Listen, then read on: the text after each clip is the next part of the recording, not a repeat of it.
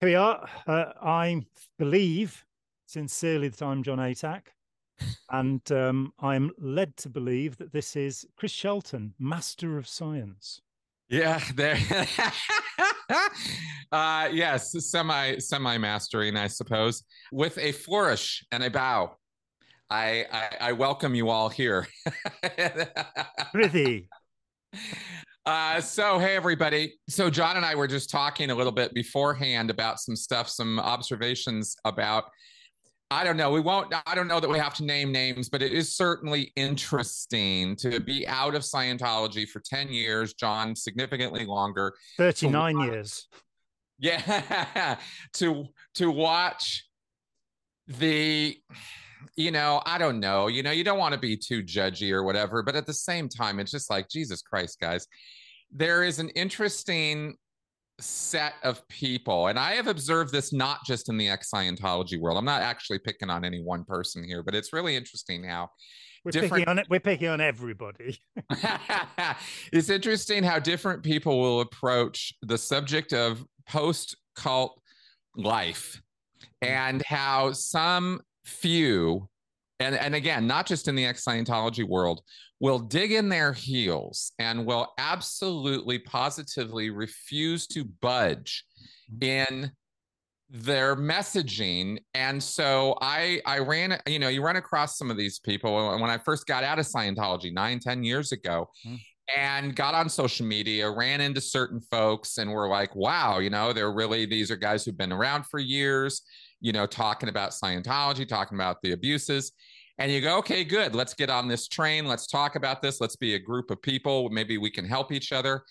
But over time, you start learning that there's some folks who aren't really about moving on, are not really about kind of let's deal with this and heal from it. It's about just being mad and having targets to attack and attacking and attacking and never really letting up.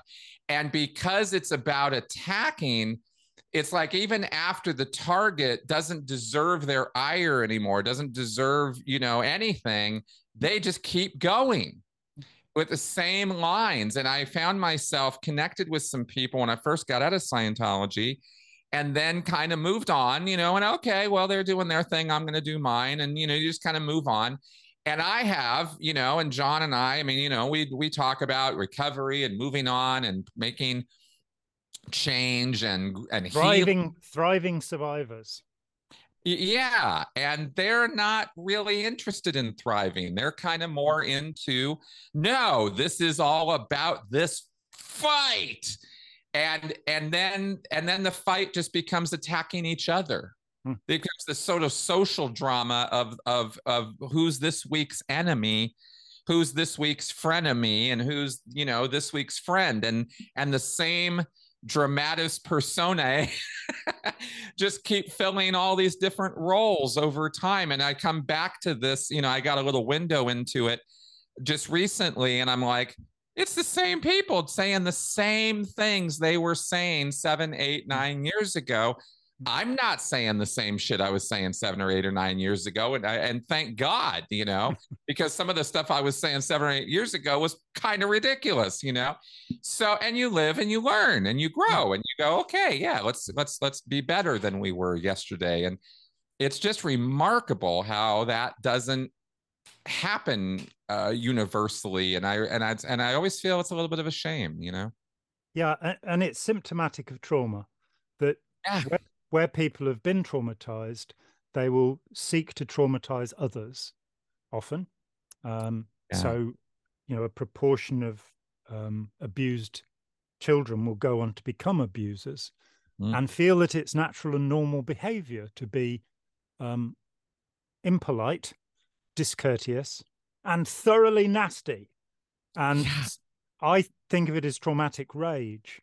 So and and you're right. I mean, looking at the, you know, I spent a few years on the edge of the Jehovah's Witness ex community, the apostates, as they call mm-hmm. themselves, and I was horrified that that it was so much of the communication was slagging off, you know, forming into groups and attacking each other, rather than spending some time alert, more time focusing on alerting the public to the abuses of Jehovah's Witnesses, and beyond that, understanding how they had remained involved, why they had remained involved, what it what it is in our psyches that attracts us and keeps us in such groups. I'm sure the you know with the breaking up of the Latter Day Saints uh, Mormons, that the same thing is happening in that community, and and it it's tragic. I um, I walked into it when I came back be, because you know back in the old days when um, there was just me and Gerry Armstrong and Larry Wollersheim and uh, Bob mm-hmm. Penny, uh, you know, be- before even be- before exit council, Vaughn and Stacy Young, you know, imagine that that long ago, and that was in 1993. But it was it was so much more peaceful, uh, and the you know, I my my situation was ridiculous. I I I left Scientology because I absolutely believed in Ron Hubbard, and I absolutely did not believe in um, the people who were taking over. We didn't even know who they were. Mm-hmm. Um, David Miscavige was first named publicly in 1983, shortly before I left, and he wasn't running it then. Hubbard was, in fact, still running it. I thought Hubbard was gone, and we'd got to save this stuff. And pretty soon, I was drenched with material about Hubbard's past, which proved beyond any reasonable doubt that he was a con man and a liar. Yep. And um, that bo- that was enough to bother me. And I then, you know, that pretty soon led to me going, well, look, I, I can't I can't estimate and analyze Scientology while I'm still inside it in my head. So I've got to put it down and I'll take it back piecemeal and look at each principle one by one. So um, I've not adopted anything back in 39 years. I've never wanted to pick up the cans again. Mm-hmm. Every principle that seemed to have any value, as Hubbard says, you should look for the original source. And I did. And I wrote about them. There's a paper called Possible Origins for Dianetics and Scientology, which I think is a brilliant title. It's inspired. You know, Russell Miller coming up with something like Barefaced Messiah. What a boring title. oh, well, he got me there. Um, but so the thing that, that astonished me was that I could, you know, I remember, I'll say who it was. It was Vicky Ballard, who, who I liked. She was a friend. And she'd been the commanding officer of the St. Hill Foundation and she was still absolutely hooked on this stuff. She later kind of turned state's evidence and went to the newspapers and told them things. Um, but at this time, she was absolutely convinced, and she couldn't understand why I'd sort of gone, I don't want to do this anymore. I'll help you guys. I'll protect you from the mother cult. But I want to know how this worked. I want to know the history. I want to know the biography of Hubbard. And I opened those discussions. You know, um, Steve Kent said that my work's the foundation of modern scholarship on Scientology. I, I mean, I'd look back to Roy Wallis before me and a few other people, but uh, nobody had written a history of Scientology. Nobody's really added to it that much. Tony Ortega's done good work. Chris Owen's done good work. But the overview history, um, let's sell these people a piece of blue sky, remains. And its imitator inside Scientology by Janet Reitman, of course um, who admits in her reference notes that I'm where she got it all. Her, her first modern objective history of Scientology, as she called it.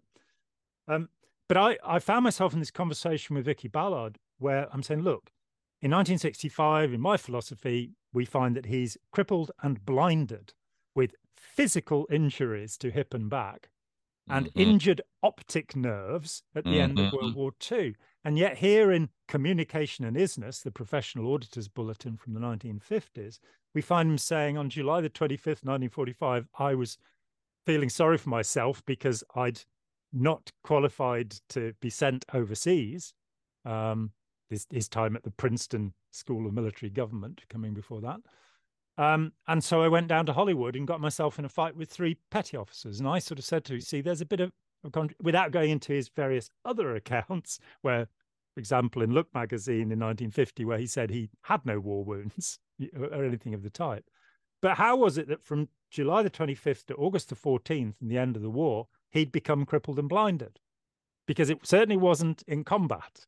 And how was he able, if he was crippled and blinded at the time, to overcome his injured optic nerves and beat up three petty officers. Now, there are apologists out there still who try to rationalize this and make some sense of it. Um, But Vicky Ballard was immediate. She said he had two bodies. And I hadn't thought of that. I thought that's quite clever. And then I said to her, look, he he wasn't wounded in combat. He never saw combat in World War II. I've read, you know, his entire Navy file, all 800 pages of it. And there is no combat unless you consider him shelling an uninhabited island off exactly. the Mexican coast. That's know, right. That's right. Um, or or his 55 hour battle with a, a, magnetic deposit off Cape Lookout in Oregon. But yeah. I said to her, you know, there's no combat. And she said, oh, yes, he did see combat. And I said, how do you know? And she said, I was with him mm. in my last life. Now, mm-hmm. it shocked me enough not to say, well, can you name any of the crew members?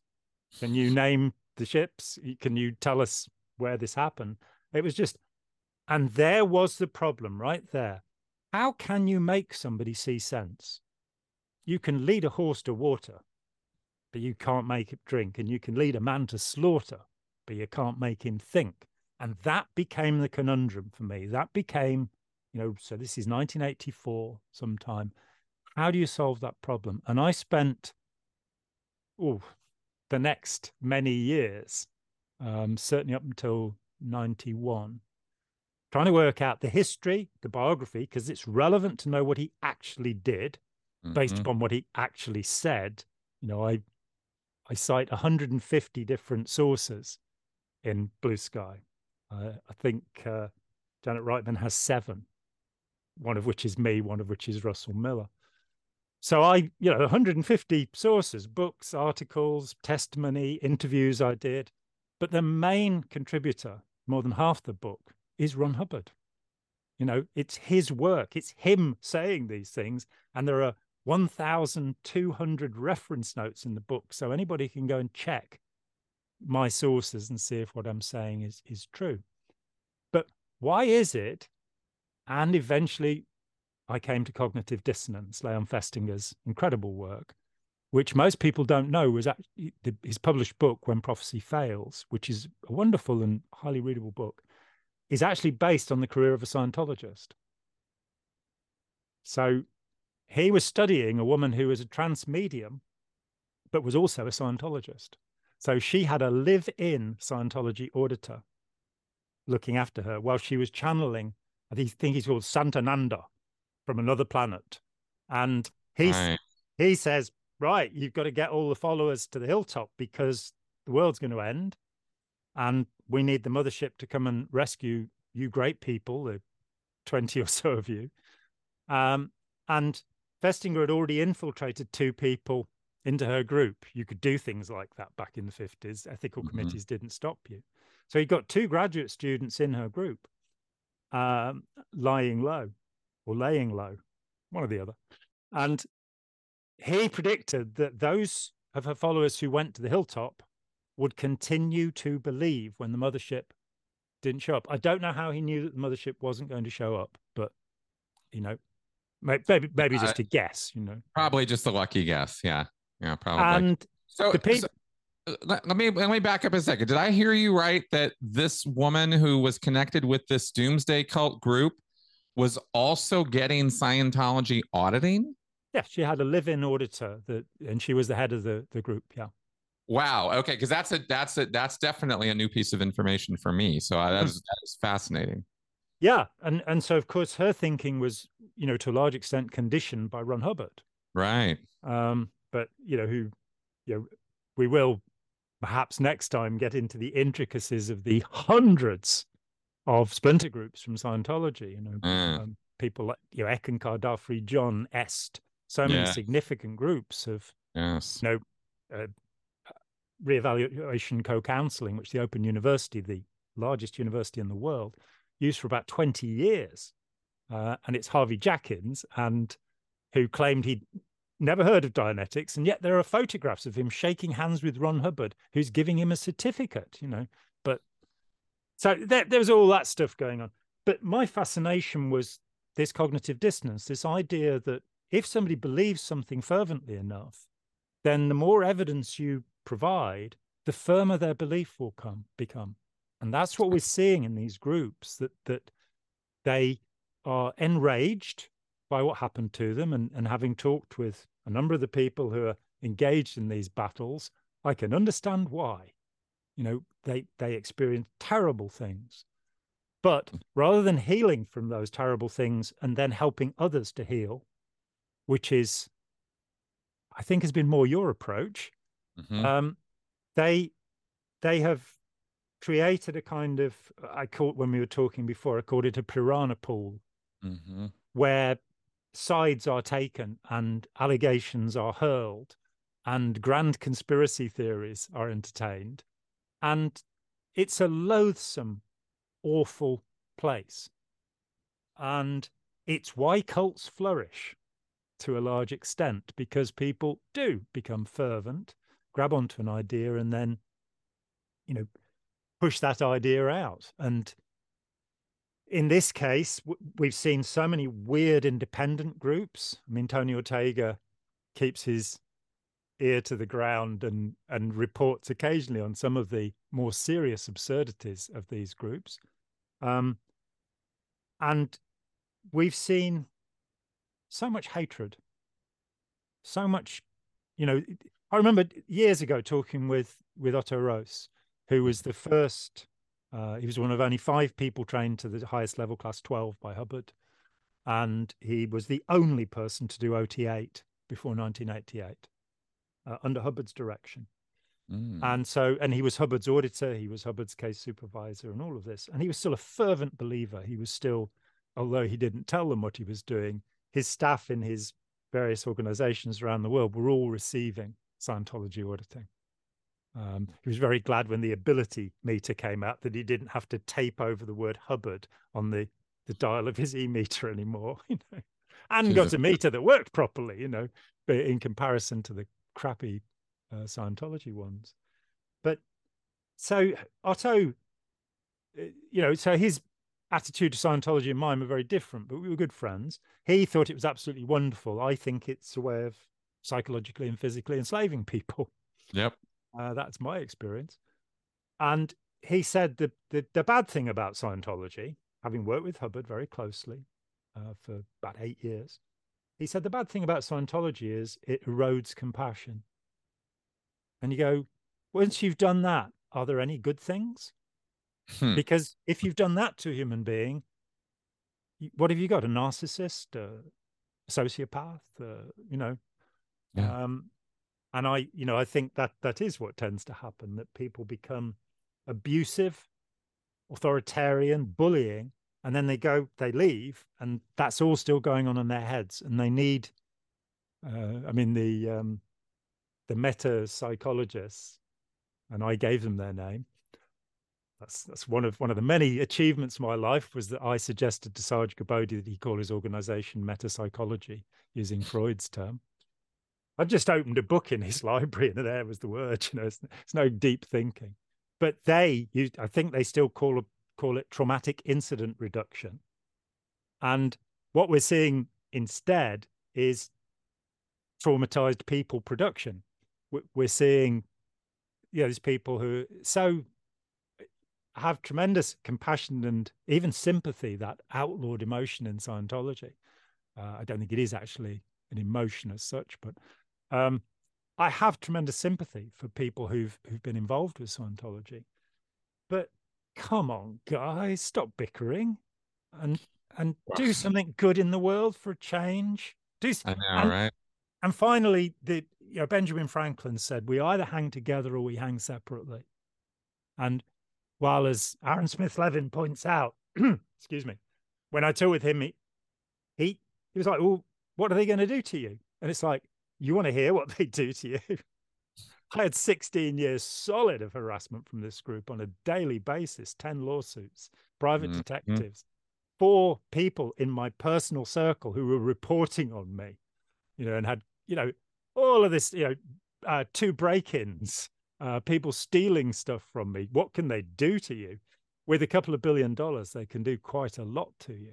That's right. And Aaron's perspective was different because now there are you know, we, we mentioned the, the late and somewhat eccentric Arnie Lerma mm. um, in our preludium conversation. And Arnie, when asked for a puff for my book, said, before the internet and safety in numbers, there was Jon Atack. And now there are thousands, literally thousands of people speaking out against Scientology, which is great. But I support what you're doing, which is to analyze and understand this problem and help people who've been affected by it and yeah. understand the broader connotation of authoritarianism. Hearing people snarking about their time in Scientology and telling the same story that they told me 10 years ago, 20 years ago. Yeah. They've not healed. They've not healed. And and that's that's an awful thing. Exactly. Exactly. And I think I, I, I could not agree with you more about that. And I look at it from my perspective of, you know, I talk an awful lot about emotional needs. That's a very mm-hmm. important framing for me to understand psychologically what's going on with people you know because because it's not just about critical thinking and coming to you know some conclusions or some some some ideas you know about this uh, leads me to think that maybe some people you know are going to cloak themselves in that cognitive dissonance and it's so comfortable it's so appealing mm-hmm. for them it provides such answers or security or comfort to them for whatever reason that they just can't let it go. They just can't let it go, even though they're angry and on tirades all the time and seem to be these little hate monsters. It's really coming out of this, you know, this insecurity and this sort of like, you know, this problem. And I think that there's something um, I think there's something really awful when we look at Scientology specifically in regards to this and the history of of of these of any Scientologist because what is it doing? As you mentioned, it's psychological enslavement, right? It's like it's, it's we've broken this down in talking about brainwashing a couple weeks ago and thought reform and what is it that's actually happening there? Well, you deprive somebody of enough food, enough sleep for over a a mm-hmm. short enough period of time, you can get them to say and think just about anything you want. You know, you add physical deprivation on there and punishment drive and trauma bonding where you're rewarding and punishing and punishing, and then you reward a little bit and you punish some more. And you can get somebody into a pretty, pretty bad place. But the bottom thing on that, or or at least the way I think about it, is there's also another little thing being trained in there. And i wanted to get your your thoughts on this. And it has to do with that certainty thing. Oh, scientology right? It's all about science of certainty. And we're going to be positively sure. We're going to know something and we're going to know it so well. We're going to have it with such certainty that we will never ever have to ever entertain the idea of questioning our rightness, mm-hmm. our inherent goodness, our intent, because we're on this path of such incredible meaning, of such incredible purpose, saving the world, becoming gods. Hmm. You know, which which really is what Scientology is promising. Is it's promising godhood, not yeah, a absolutely. small, not a small order, right? Mm not not a small goal when people who get into scientology are going for it in the biggest way possible mm-hmm. and um and even if you're not all about the godhood even if you're like well i didn't really believe that well what is in scientology what does it offer you power and influence yeah. over others the ability to dominate other people especially in the sea org using right. magic fundamentally using That's your right. your intentions to control other people without their consent exactly. Tone 40 right? Mm-hmm. intention without reservation. Mm-hmm. you will you will be the one in the driver's seat. And everybody else as l. Ron hubbard wrote in his own affirmations everybody else will be your slave mm. right? And or there indeed, are people, his slaves. Yeah his slaves right? I mean that was really what it was all about. Yeah.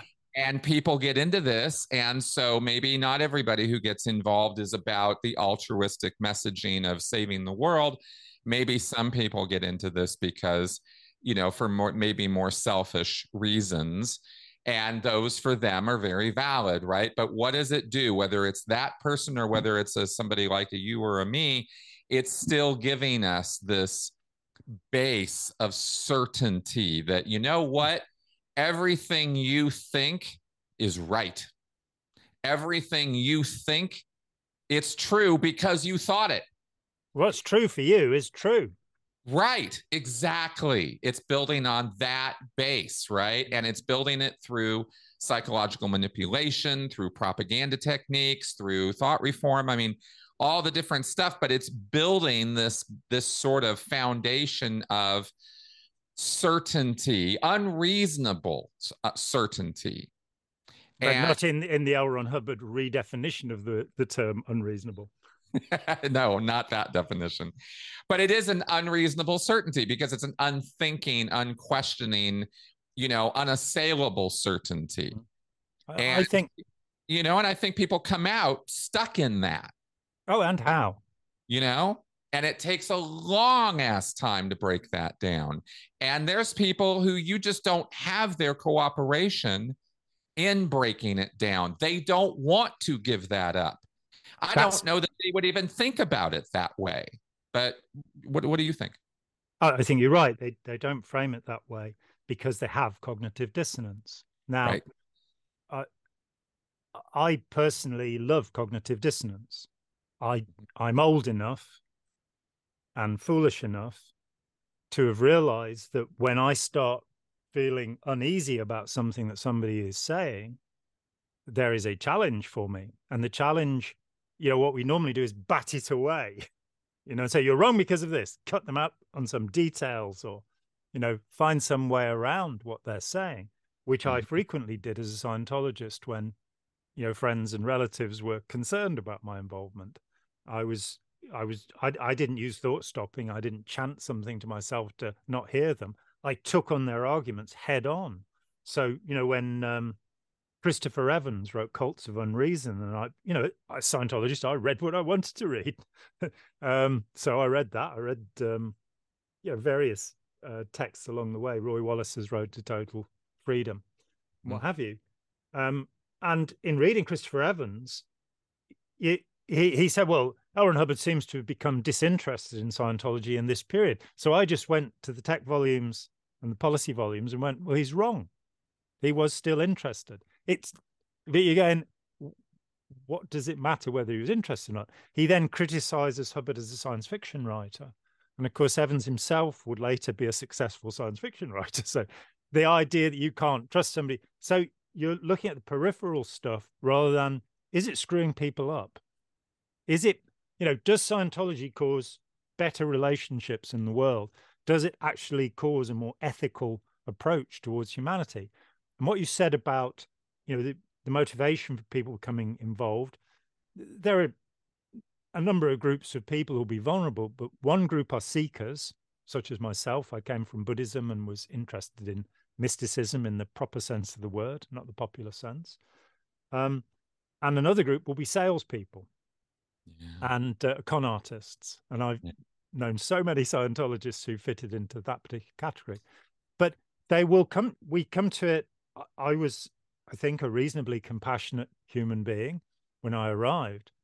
And what will then happen is, even if you do have the best motivation, you're not seeking to be a god so you can blow up your enemies or the people who've annoyed you, uh, but you're doing it for the good of mankind, it will erode compassion. You will. Yes. You'll have no sympathy towards people. You'll fundamentally become a hardcore Republican. You'll become somebody who who thinks that everything that happens to you is your own responsibility, and that you've got to look after it. The state and anybody else shouldn't be involved. There should be no welfare. And exactly. I mean, Hubbard took it to the extreme in Science of Survival, where he's pretty much saying there should be no democracy, that the only people who should have the vote are Scientologists. You know? That's right. That's right. And he did actually say that. That was not we're we're not exaggerating with that. He was very clear that yeah. clears should be the people deciding things, right? Mm-hmm. And and us riffraff you know, and those people in the one one band and anybody who's got a physical deformity. I mean, he was he was ready to start loading people in the trains. It was hmm. it's really and it's not hard to find it. It's right there in the text. Yeah, anybody below 2.0 antagonism on his emotional tone scale should not have the right to vote. Yep. And then you go on to the more hidden doctrine in Scientology, which is that everybody who is not a Scientologist is below zero on the tone scale. Yes. Below, death. I mean, this is this is a man who said that hiding was an emotion and yeah. it was at minus eight, and he spent most of his life doing it. You know? Exactly, exactly, and and and it's all predicated on this very twisted. I mean, it's it's so manipulative. It is it is such a subtle. I mean, when you think about it, when we put it in these terms, it's not subtle. But I'll tell you, when I was at the receiving end of it, it sure was. And it's this subtle manipulation of you're so screwed up, you don't even know how screwed up you are, but you sure are lucky to have arrived at our door because we're going to unscrew you, uh, you know, and we're the only ones who can. If you and knew what that, was wrong with you, it wouldn't be wrong with you. It's there you it go. Is a, you know, so if you've got a broken leg, you don't know it. And and and the broken leg or or maybe you do know you have a broken leg but what's really wrong is your headache that you don't know about right? Yeah. and you've got the broken leg because of something you don't know about which is a motivator it's a motivator because you committed an overt. And around and around we go. Um there is yes yeah, so much on this. The the um conway and siegelman in their interesting study of cult snapping i, I don't agree with their conclusions. Mm. um but I do think they provide a tremendous amount of insight. So, mm-hmm. you know, they're worth reading. And they said that Scientology has the most debilitating set of rituals of any group in America. Words to that effect. They may have used the word cult, in fact, rather than group. But the most debilitating set of rituals. And the recovery from the Krishnas, the Moonies, three months, six months, recovery from Scientology, 12 and a half years. Yep. I was in touch with them. That that was they first published in 78 the new edition was 1990 i was in touch with them five or six years ago and i said uh, the 12 and a half years was a guess right? I said yeah. Said uh, the reality is that you don't most people won't recover because scientology has built into it um, the um, reinforcement. Uh, so if you went through a Chinese brainwashing camp and you're not in China anymore, it'll all evaporate. Mm-hmm. So you have to either put people into an environment that reinforces their reinforces their belief, or make it self-reinforcing. There um, it is.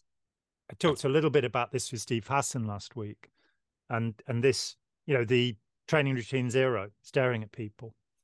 You do that, it puts you into a state of mind, and that state of mind. It took me. I had nine years in Scientology.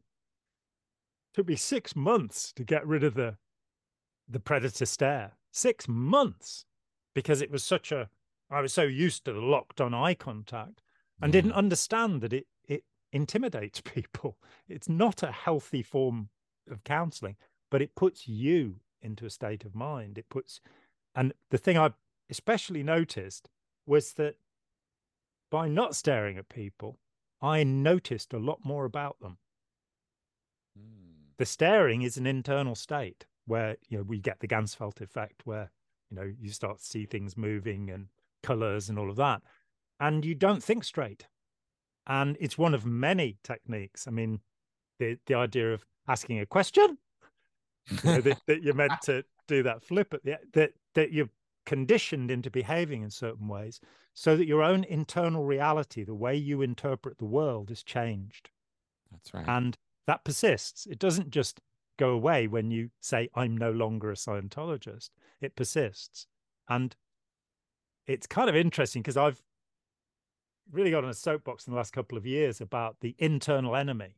This idea that you've got demons, body thetans, mm-hmm. or an unconscious mind, or an id, or something that you don't know about that's inside you. And I think this is a terrible deception. There isn't an agent inside you. There isn't a person or a being inside you, invisible to you, directing your actions, as Scientology and Catholicism and so many other things teach. The, you know, the Tibetans do it too with their uh, and the Jews have dybbuk, and the, the, Muslims have genies or jinns. Um, all of these little beings that that that are meant to be. These don't exist, but processes, unconscious processes routines that have been set up, ways of thinking, neural pathways, if we want to get into the sound yeah. clever about it. That stuff yeah. all does exist. And if you don't look at it and understand it, there isn't a way of overcoming it. You can't hypnotize yourself out of believing these things. You want to look at the beliefs and say, is this true? Exactly. Exactly. I couldn't have put that better myself. Or absolutely for sure. In fact, I th- I'll add to that that I think that is one of the reasons that you see in Scientology specifically so much stress by Hubbard on the training side of Scientology, not just on the auditing side. There are two paths.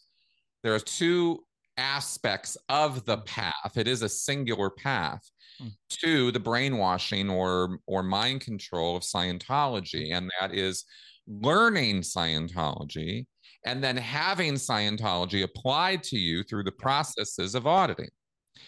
And both are necessary to get the full effect of Scientology, which is that self reinforcing mechanism where you are taught to believe the world is a certain way. There's a duality in your mind, for example. There's a reactive mind, and there's you, the thetan or the analytical, analytical mind. mind yeah. Right. And this duality exists, and there is a triumvirate of of mind, body, spirit. And this mind is separate from you, and the body is not you. You are this other thing which cannot be seen, felt, or experienced or measured in any way except through physical, you know, its effects on the physical world. Can and you yet, measure a dog by its biscuits, as L. Ron Hubbard so sagely put it? Yeah.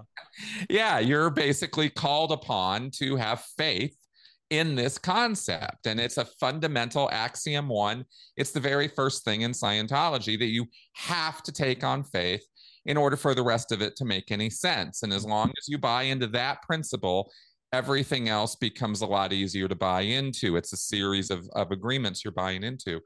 And they're trained into you. And even the training process, the TRs, the staring you were talking about, right? That, that we've gone on about the misunderstood word thing about all the stress on words and the um the, just so many mechanisms are installed through the training. And even training is hypnotizing you in a way or it's putting you into this altered state of being we could say.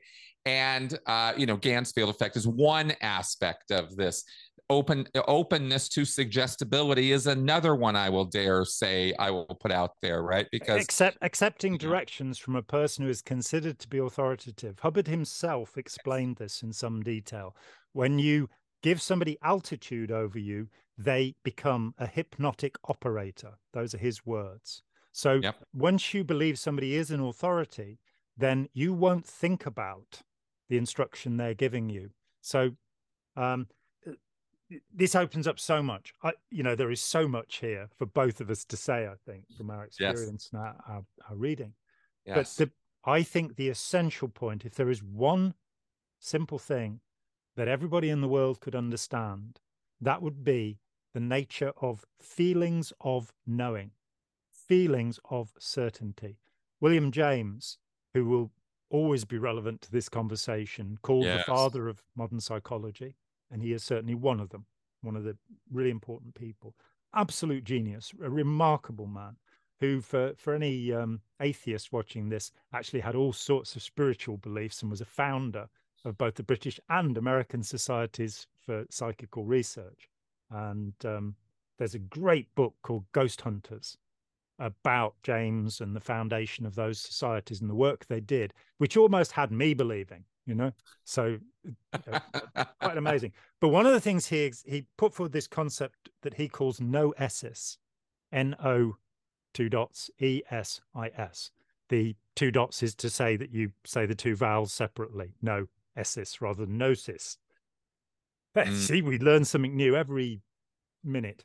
Um, but his his idea is that there is actual certainty possibly but most of what we consider to be absolutely true comes from the feeling that it is true. And when we examine it, there may be no evidence whatsoever for that belief. This is where Ron Hubbard is putting you. Your internal reality says Ron Hubbard is right. What would Ron do? And you go, well, he'd run, he'd grab the money and run away. That's an easy question to answer. What would Ron do? That's right. That's what he did his whole life.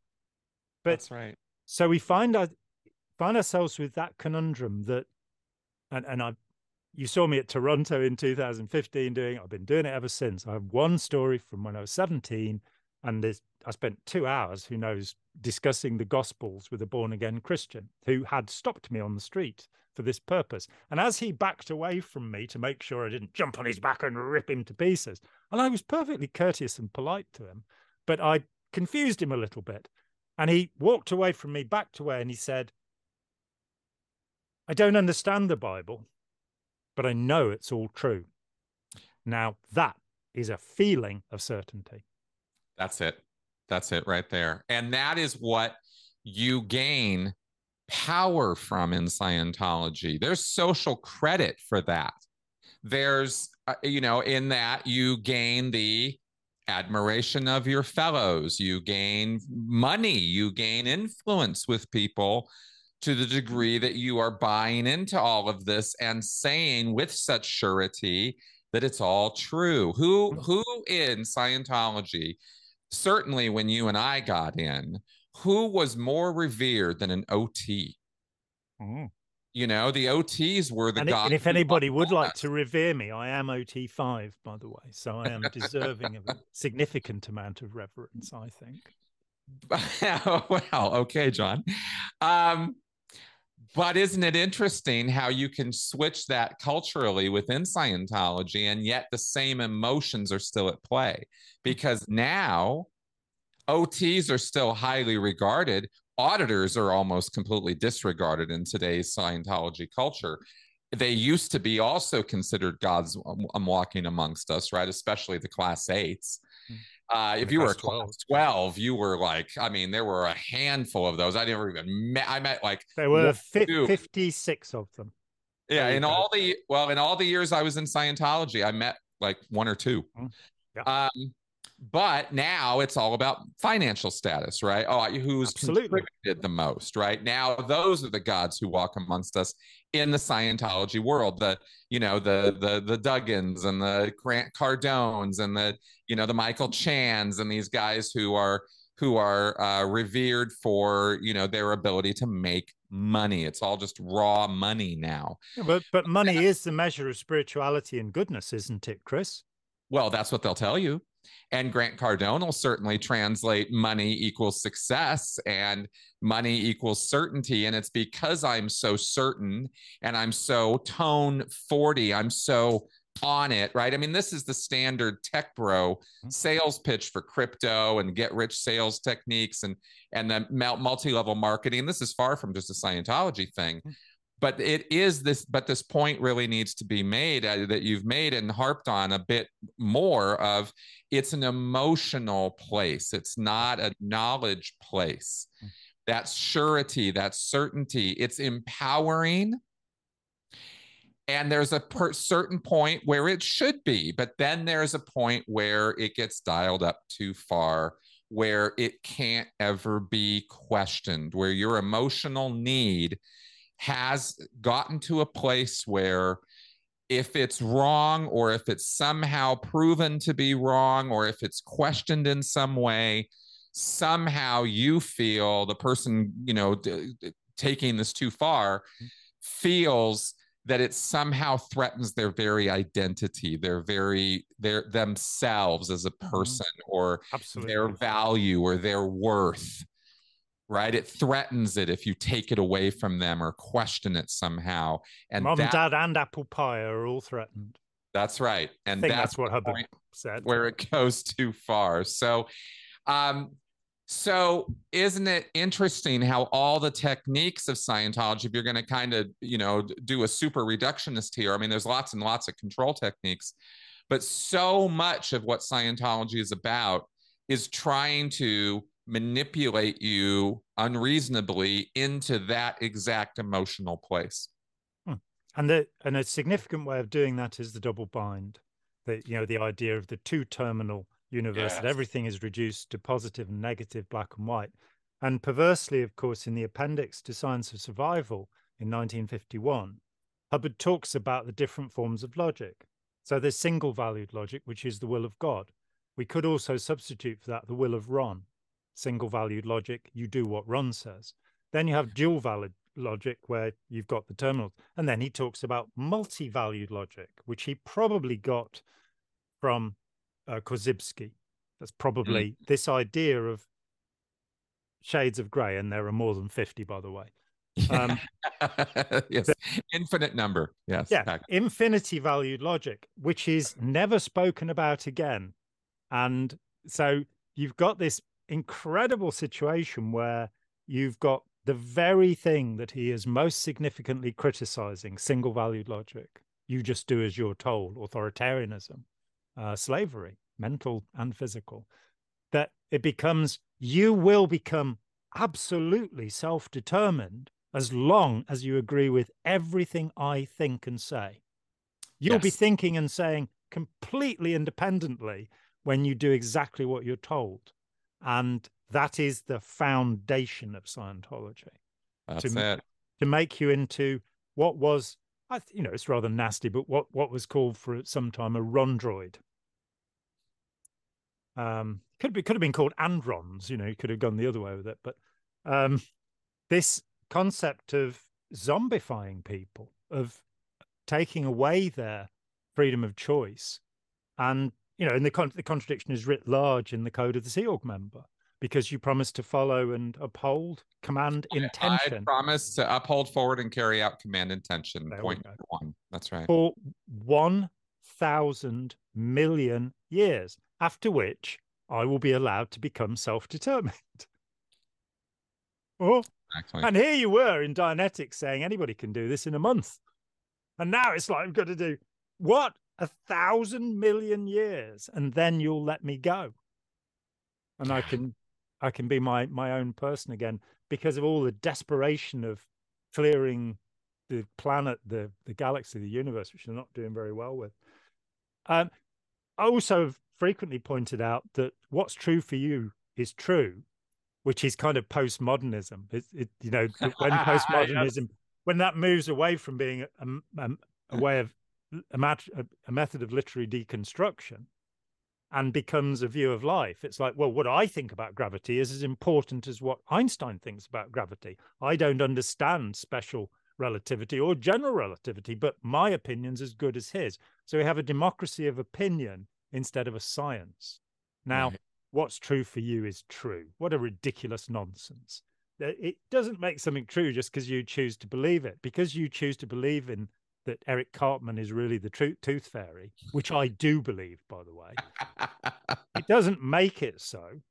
Um, because you believe in Santa Claus, it doesn't make it so. And because you believe L. Ron Hubbard is the savior of mankind, he proved he wasn't. He absolutely proved it because in Hymn of Asia, where he says, Am I Maitreya? The answer is no. The Book of the Great Decease, which is the only Buddhist original text which talks about Maitreya or Maitreya, the future Buddha, says he will save all of mankind and take us into nirvana or nibbana if you prefer the, the Pali and don't want to think about Kurt Cobain. He will take us all into nibbana. He didn't. He died. It's done. He wasn't Maitreya. So we still, and all of the stuff in there about, you know, the prophecy of him having red hair, being born in the West, it being two and a half thousand years after the Buddha, those are lies. That was the first thing I checked in the first week I got into Scientology. I wrote to the Pali Text Society because I was Buddhist. And they said, no, there isn't. Since then, I've read the Book of the Great Decease. There is no such prophecy. What's more, the original text of Hymn of Asia didn't read, Am I Maitreya? The man who put it together, John Sanborn, when I int- interviewed him, he said, Hubbard gave me this in 1954 and said, publish it. And I wouldn't because it said, I am Maitreya. And eventually in the 70s, he twigged it, he just switched it to a question, that he could publish this rather peculiar. You know, if you see me dead, I will then live forever, but you will see a world in flames. Well, that didn't prove to be true either. Not quite oh, yet. Oh, there have been some bad forest fires since he died, but a world in flames a bit of an exaggeration. A bit of an exaggeration, exactly. And so much so, interestingly, that Hymn of Asia is a property you cannot buy at a Church of Scientology anymore. They've quietly retired that one. And it's not the world will end in 1914. The world will end in 1917. the world will end. Yeah. I think it's 2033 currently for the Jehovah's Witnesses. But but yeah, yeah. That, that but the the origin of what's true for you is true. He says this is a Buddhist idea, and it took me a little while to figure out. He's mm. talking about the Kalama Sutta, where the Buddha says, not "Don't believe." Sutra. No, not the Kama Sutra, but the Kalama Sutta. Uh-huh. What a dirty mind you have! I just, I, of course, it's not, perf- it's not a perfumed garden. It's not a sex book, you know. The, the, Buddha's sex book, you know. But again, in Buddhism, you've got tantra, and I'm sure the Buddha would go, "What? You know, you can have sex to become enlightened." Well, there's a wishful piece of thinking. It's like you know, you can sit and eat fish and chips until you explode on the toilet like Elvis Presley. But you know, there are different religious practices, different people. The Kalama Sutta, and we'll probably stick a, a, a link to it somewhere.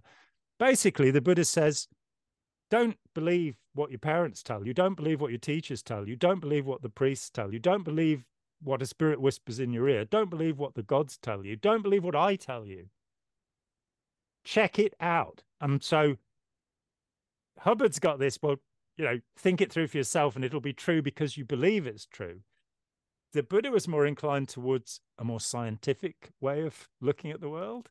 Check it, test it, observation, experiment, not just, oh, that feels right. I'll believe it you know, which is well, isn't it isn't it interesting that the same guy because you mentioned double binds earlier, so I got to say this while it's still on my mind is yes, yeah. here's exactly the here's exactly the attitude and almost word for word what you just said is something mm-hmm. Hubbard said in a few lectures in the early days. He wasn't saying this shit later on, but early mm-hmm. on he was saying, you know, take it or leave it. You know, here's the knowledge and uh, it was Scientology and Effective Knowledge lecture where he talked about this. He said that, you know, ever since uh, when Buddha came around, you know, it was it was this it was this philosophical approach, and it was a take it or leave it. You don't have to, you know, I'm not going to ram this down your throat. And he said, ever since then, ever since the Buddha said that stuff, we've had all these institutions and all these organizations and the Christian church and all this stuff who absolutely positively are not that way. They will shove it down your throat every chance they get. And Scientology is the one thing that comes along since Buddha to say the same thing and adopt this phil- philosophy. And I have to 20th century Buddhism. Yeah, exactly. But then we have to point out the very obvious fact that Hubbard's just created another goddamn double bind because here he is talking about freedom of thought, freedom of expression, freedom of belief. Take it or leave it. If you want it, if it's true for you, it's true. If it's not true for you, screw it. And he takes this kind of, you know, laissez faire sort of whatever approach. And then he contrasts that with the definition of ethics. The purpose of ethics is to remove any counter intention from the environment. And once that's accomplished, to remove any other intentionness from the environment. In other words, if you're thinking anything counter to what Scientology is all about, or if you're thinking anything other than what Scientology is all about, you're off the goddamn rails. You're out ethics, and we're going to punish you with this long list of crimes. Mm-hmm. I'm not even exaggerating. That's exactly what it says. This is called a double bind. It's one is, you know, you have one value over here and you have the exact opposite value mm-hmm. or rule being expressed over here, and you're stuck in the middle. You figure out how this makes sense. It doesn't make sense. It binds you in the cognitive dissonance of trying to make it make sense, and you can't really ever resolve it. And that is the anatomy of crazy making. That's how you create psychosis. Absolutely. And the the the point is that if you're given conflicting instructions, it will paralyze you. Right. And I, I mean, this is the one Hubbard quotation I cannot find. And I've talked with so many people about it, but I remember reading him mm. explaining, and I thought it was in the false purpose rundown materials where he's saying, you know, if you have conflicting ideas, you won't know what to do and you'll go to an authority source to tell you what to do. So, and that in Scientology is is fundamental. The conflict with Buddhism and the proof, absolute, that Scientology is not a form of Buddhism appears, as far as I know, in only one paragraph. And that paragraph is Route 2, Process 47, Mm. uh, certainty. R247. yeah So, sorry, it's called separateness. And it's in the creation of human ability. And he says that this is the process that proves that we are not a single mass of theta, but that we are individuals. Now, the fundamental principle upon which all of Buddhism, even if you're like me and you don't, you know, you think that Mahayana and Theravadin are not the same thing at all. You know, Mahayana is not a form of Buddhism. I, I don't care what people say, it's not what the Buddha taught. But Mm. Putting that aside, we can talk about that some other time. The fundamental principle, the enlightenment that leads you to nirvana, is the realization of anatta, which is there is no self. Hubbard is asserting in R247 there is a self. So it isn't Buddhism. It isn't about the dissolution of the self. In fact, it's about the elevation of the self. The It's about. The godhood. creating creating narcissists, you know, and Yeah. sociopaths. So Yeah. Yeah. ugh. So we, Well, we would And, and isn't that and it's see and I think we're talking here about we're describing and giving examples here of the double bind, uh, you know, that it's crazy making, it's paralysis inducing, it's hypnotic, um, which is really kind of the fundamental thing here that we're talking about is is how is how do we when we talk about Scientology being hypnotic, when we talk about it using hypnotic techniques, what are we talking about? Well, this is what we're talking about. We're not talking about a stopwatch in front of somebody's eyes and that, oh, you were feeling sleepy. That's that is not the kind of hypnotic induction we're talking about in Scientology. We're talking about this kind of thing because you're trying to create a state of mind where a person is suggestible, where they are manipulatable. And if you throw this kind of crap at people, you get them all stirred up in a cognitive dissonant state, then you are to that degree controlling them. You're manipulating them. And you're, you're, direct, you're directing their thoughts, their, right. their beliefs, and therefore their activities, the things that they will do, which is make as much money as they can to give to Ron Hubbard, which is the fundamental flow of Scientology. That's the- right. let's let's get into the the meat of this that Mm. the the the most one of the most dangerous words in our language or two of the most dangerous words hypnosis and hypnotism because everybody knows what they mean and so they don't have to think they are what are called thought terminating cliches by robert j lifton because it, it is it's that svengali trilby image of the the watch and that stuff does work. There is some efficacy. We've we've put up the Captive Minds Hypnosis and Beyond video, which has uh, shows that the fashions of the early 1980s were pretty huge lapels and what have you. But it's got some very interesting material in it showing, you know, what stage hypnosis or deep trance hypnosis is. You know, everybody's an orchestra, everybody's a chicken, you know, this kind of stuff Mm-hmm. and that that does exist that there are a percentage of people who will respond immediately. Hypnotists stage hypnotists you'll often see this. They'll check for somebody's susceptibility. That's and right.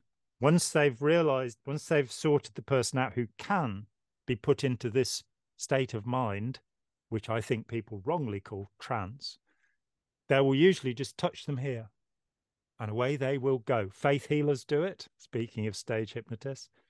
But what do we actually mean by this thing? That the word hypno- hypnosis was developed devised by a man called james braid who was a scottish doctor in the 1840s i think somewhere around there. It's not that it hadn't been done. The hindu traditions and the muslim traditions have uh, practices and the buddhist traditions have practices that we would call hypnotherapy that go back centuries. But it only seemed to erupt in the west when anton mesmer came along and told people about um, animal magnetism. You know, Mhm. this this magnetic stuff that you could get people to do these crazy things. Um, we've already mentioned Benjamin Franklin. He was on the committee that found Mesmer to be a fraud, um, which was unfortunate because, in fact, Mesmer had touched on something that, that would become very interesting. Braid comes along and looks at this and he calls it hypnosis. And hypnos means sleep. He thought it was a, a sleep state. It isn't. We now have neural imaging that shows that in the um, states that we would call hypnotic, that people would call trance, quite different things are going on in the brain from what happens during sleep, and mm-hmm. quite different mm-hmm. things from what happens in other states. So let me put forward. Yeah, I think I disagree with everybody on this topic. Mm. Um, I, I've tried to understand it. When I left Scientology, I, I think it was probably Bandler and Grinder, the founders of neuro linguistic programming, an interesting mm-hmm. set of devilish techniques. That that they, it was their book, Frogs into Princes. Various of my friends, three of my friends, went and did NLP courses, and I was fascinated by the negative transformation of all three of them. Mm. It was no doubt there were people I knew, and doing those courses was harmful to them. Um, it made them less compassionate. Again, it it, it made them more selfish. Um, and indeed, one of the three friends realized that and stopped doing it as a consequence. Mm. But reading Frogs into Princes by Bandler and Grinder introduced me to this world of hypnosis. And the first realization was that whatever word we used to describe this, I'd been highly trained to do this um, on the auditor courses I'd done. And there is a rumor, and it was bounced back at me just the other week, that I did no training in Scientology. And I'd just like to make it clear that I did six major auditor courses. Uh, and, you know, I'm a class two auditor, I'm a Dianetic auditor, I'm a method one auditor. I have certificates to prove it. I also did the data series evaluators course, which is the big one, and very few people do. And I realized that those I, are all major courses. I've done them. I, yeah. I've Yeah. I, I had nine years of, of doing this and, and reading extensively in Hubbard literature, more than is on the courses. And I realized I'd been highly trained to manipulate people. I'd been trained to put them into states of mind that would make them more manipulable. Now, yeah. the simplest one of these, see, yeah, and see, I, I, object to the term altered state, which is so commonly used. The, ah. the the book by Charles Tart, which was a major reason that hypnosis started to be studied again in the 60s and is an excellent book, is called Altered States. Now, for a state to be altered, you'd have to have a basic resting state first. There'd be a state that you were in, and all of the other states would be altered from that state. That's not how we work we have many different states of consciousness um, and it isn't as complicated as it as it seems so our emotions are states of consciousness we view the world you know when we're elated in one way when we're terrified or angry in another now hubbard listed these but didn't really explain what he was up to oddly enough in mm. manipulating our emotions and getting us to mimic emotions getting us to pretend to be angry and pretend to, you know, go above somebody on the tone scale or below them to manipulate them into the emotional level you want, particularly when you're recruiting them and you want to, to get fear of, um, sorry, the, the need for change and the, the idea. Oh, sure. Fear of worsening. You want, that's the one you really want to hit the ruin yeah. that this will just get worse and worse. So it's manipulation. It, it's a way of changing somebody's state so that they meet you on the street and you talk with them and you want to bring them down. You want to get them in an emotional state where they are vulnerable and can be recruited. That's mm-hmm. what it's mm-hmm. about. I was never willing to do that. Um, I, I, would not take somebody's tone down. You know, mm-hmm. that was that seemed to me wrong and manipulative. Um, but it's part of the dissemination drill. It's part of, of how it's meant to be done. So right.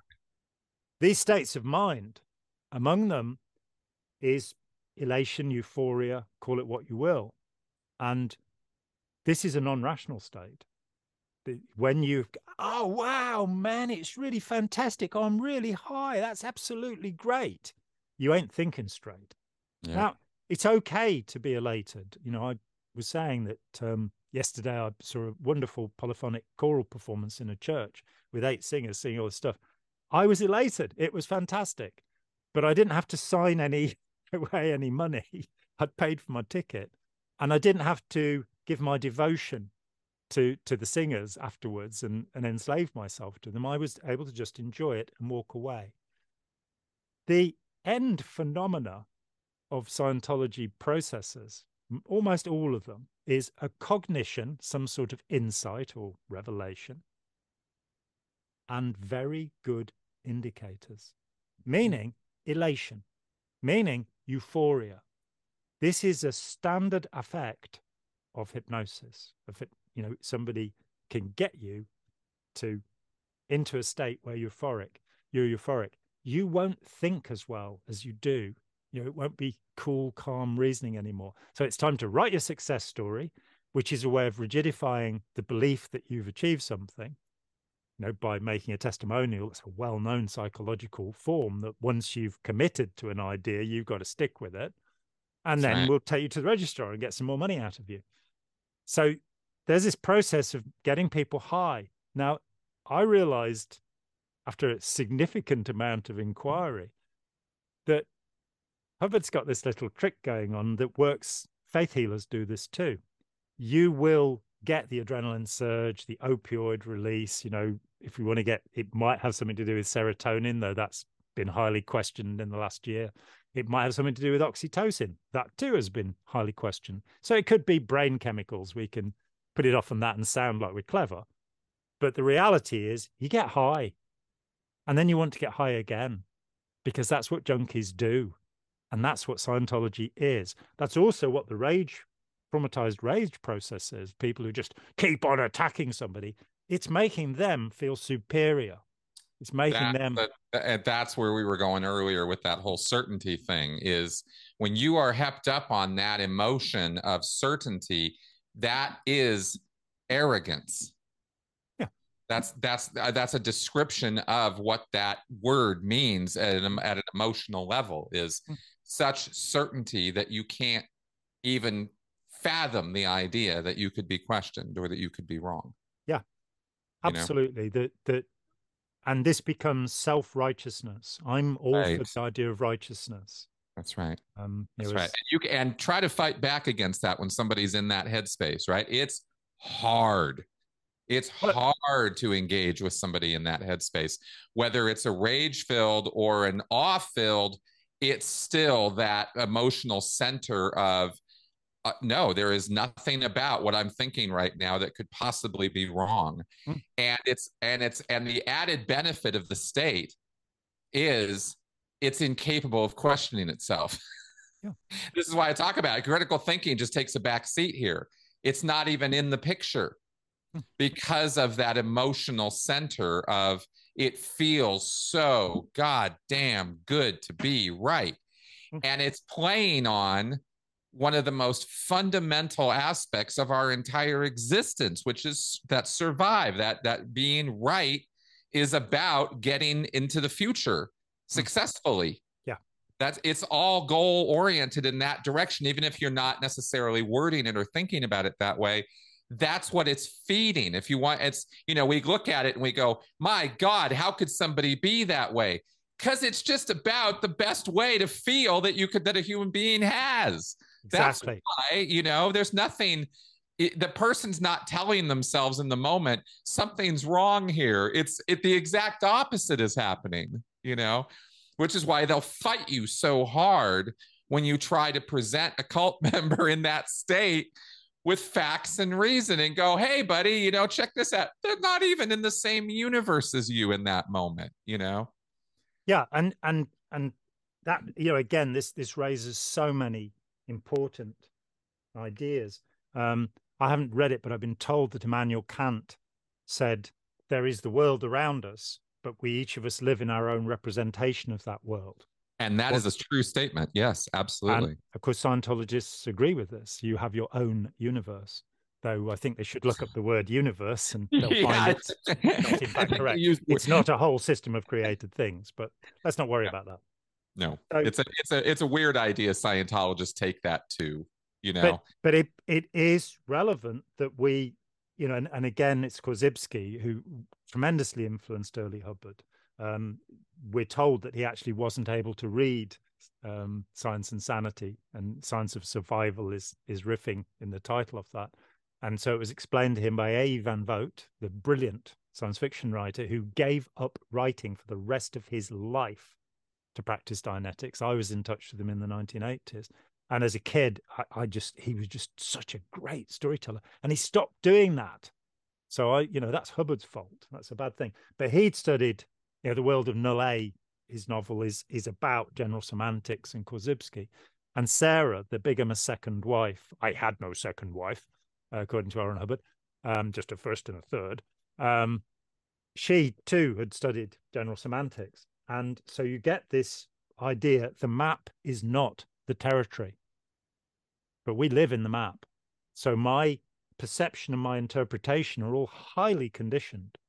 You know, um, look at language, what a word may stimulate in one person and another. I was, uh, a friend came to visit me many, many years ago uh, when I was still in Scientology. And I had a, I think I was playing Joni Mitchell's Court and Spark. And he said, Oh, could you take that off? I said, Why? It's beautiful. He said, No, I, I had a bad acid trip and there was a Joni Mitchell album on. And you're going, Ah, associative thinking. Each one of us has this set of reactions that belong to us because they're it, you know it might remind the little fish that it was swimming in brown water when the bad thing happened That's we right. might think right. we might think of it in those terms but the reality is that we each have a an incredible wealth of experience and interpretation much of which is wrong and that will lead us into um, serious difficulties that when we first met Yuval Laor, which was at, in Toronto when when you and I first met in June 2015, mm-hmm. he had already developed this, and he started by encountering Scientology as as a young man and going, "Wow, how can people be this crazy? This is fascinating." You know, he's quite a rational sort of person. Yeah. And he then um, attended a lecture by Eva Jablonka, one of the great evolutionary thinkers of our time, who was one of the the group of people who overthrew Dawkins' selfish gene idea back mm. in the 90s. Mm. You know, so no young biologist believes that that it's, you know, we're just, you know, perpetuating our genes. That's what's going. What they worked out was that you can write on genes, you can change them. You've got epigenetics, but you've also mm. got cultural transmission. And so what Yuval had done was to bring together his obsession with Scientology and other cults and why do people behave this way? How are they so easily taken in with the new evolutionary ideas about um, love, attachment, how the family works? And I heard these ideas with, you know, significant appreciation. And I'm, in fact, editing his manuscript, manuscript of his book at the moment. And we so we spent the last nearly eight years talking about these wonderful ideas. But very soon on, I said to him, Look, you've got parent child, child parent, teenager parent, quite an interesting separation, baby parent, sibling sibling. You've got all of these familial relationships. And then you've got the notion of domestication that human beings are like cats and dogs, domesticated, trained animals. We, we're not, you know, wild animals anymore. We've got all sorts of conventions we have to live to. But I mm-hmm. said, where is infatuation in this model? And he eagerly went off and studied it. It's called limerence by psychologists and added it into his model. We are talking about the need to be infatuated. I want to get high, you know, I want to fall in love. I, you know, I've I've just ordered this thing on Amazon and, and that felt so great when I was ordering it. Now it's arrived. I'm a bit bored. So I'll order something else. We are slaves to novelty, slaves to experience, you know, the thrill seeking which, as as we've talked about this before, this won't lead to enlightenment or satisfaction. But it's fine getting some pleasure. Being, you know, being a Puritan is is no fun whatsoever. The idea you can have a miserable existence on earth, so you can go and live in a miserable heaven, it just doesn't appeal to me at all. So we should have pleasure in our life. You know, a couple of slice, you know, a couple of squares of of good dark chocolate every day, it's fine. It's good for you, you know. Um, more than two is not necessarily good, but there are things that we should take pleasure in. I'm absolutely all for that. I I am um, uh, an Epicurean Stoic. I am the the Zhuangzi side of Stoicism where you're saying, "Oh no, shit! It's not Eeyore, you know, shit happens, and you've you've got Marvin the paranoid android, and you've somehow got to deal with it." Marcus Aurelius of the the um, Stoic philosophers. It's no, it's it's a glorious, wonderful world full of marvelous things for me to experience. So thrill seeking is fine. However, if you want to be happy, it's not going to do it. Earning a huge amount of money is not going to make you happy. It's not going to have any once you're economically safe. It's not going to make any difference at all, other than you being able to say, you know, I've got a new car, which is not really much of a satisfaction in terms of self-esteem or what have you. Yeah. In fact, happiness comes, it would seem to me, from two things. One is the life of the mind, that whatever is happening to you physically, you're engaged. And the greatest exponent of that was um, Stephen Hawking. Hmm. Um, mm. His documentary about himself uh, is one of the most brilliant things because you're going, so he can twitch this muscle here and his penis still works, apparently, because blood flow is not interrupted. So his nurse ran off with him. But he sat there and, it, and he can twitch this muscle and communicate. And you get that he's a really happy man, despite the horrific thing that he suffered, you know, being told he got two years max to live when he was a student. Oh, yeah. His, you know, and his achievement, the first theoretical um, construction of the Big Bang, how the Big Bang occurred, as a student. Um, what happens if two black holes meet? Nobody had asked that question before. That question before. Hawking radiation. It, just this incredible mind, and he's kind of he has the life of the mind. He actually was satisfied with. You know, he'd be thinking out equations while all the other people at the party were going, "Oh, look, it's Stephen Hawking. He's been on The Simpsons," you know.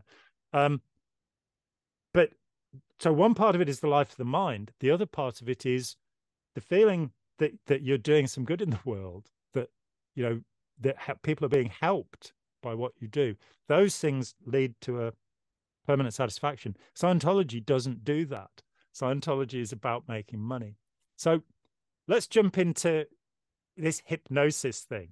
I prefer to call it guided imagination which is a yes. definition in the oxford handbook of hypnosis and mm-hmm. that really opens things up when you're reading a book, when you're watching a movie, when you become taken up with the events. You're in your imagination. And creative people have to have tremendous imagination. This may be why it's difficult to to impossible in fact it's said to hypnotize phlegmatics people who don't have emotional reactions because you there is no imagination there there's nothing to, to oh i can see. Yeah i see how that works. I see how that works.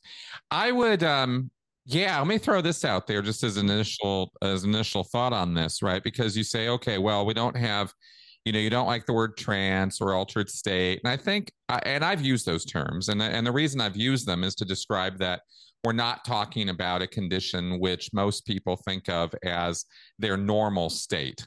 Um yeah but their normal states are are so many. That, oh, that, I, I, I, know. I'm, I, I know. I'm not. I'm not trying to accurately reflect reality right now. I'm talking about perception. Thank, thank God people, for that. how people perceive themselves, right? You're absolutely right. We're in all sorts of states, and there's all kinds of metrics that could be used to measure those states, uh, from emotion to reasoning power to awareness uh, all these kind of things. And you know and and and there are arguments to be made about all of these. How aware are you when you know we see memes of a gorilla walking across the tennis court but you don't notice it because there's a cute woman there you know and it's kind of like well you're not very aware are you no i'm hyper aware of this one thing and therefore maybe not so hmm. aware of this other thing does that mean i'm somehow unaware not exactly. It's all a matter of kind of how we frame it and think about it.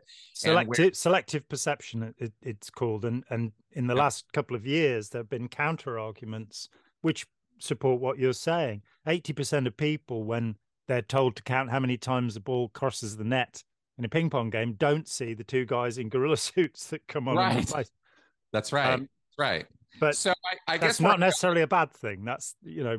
It, it, that that's the point is it's a matter of let's let's take the good and the bad off of this and instead go well what are we really doing we're manipulating people's perceptions we're manipulating somebody's um, thought process or value system. What's good, what's bad? Well, I'm going to sit you down and we're going to do a little mumbo jumbo here. And at the end of this, you're going to think a little differently than you do now. Right. And maybe you're not going to necessarily be aware of or consciously thinking about all the things I'm doing to you because I'm going to guide you through this process. And here we have this guided imagination concept. And so, so it's a matter maybe of kind of understanding the nuances of, well, what are we taught? You know, perception and awareness and consciousness. These are really loosey goosey words in a lot of ways, depending on how you're approaching these things, right? So I think it's a little important to to narrow yeah. these down a little bit.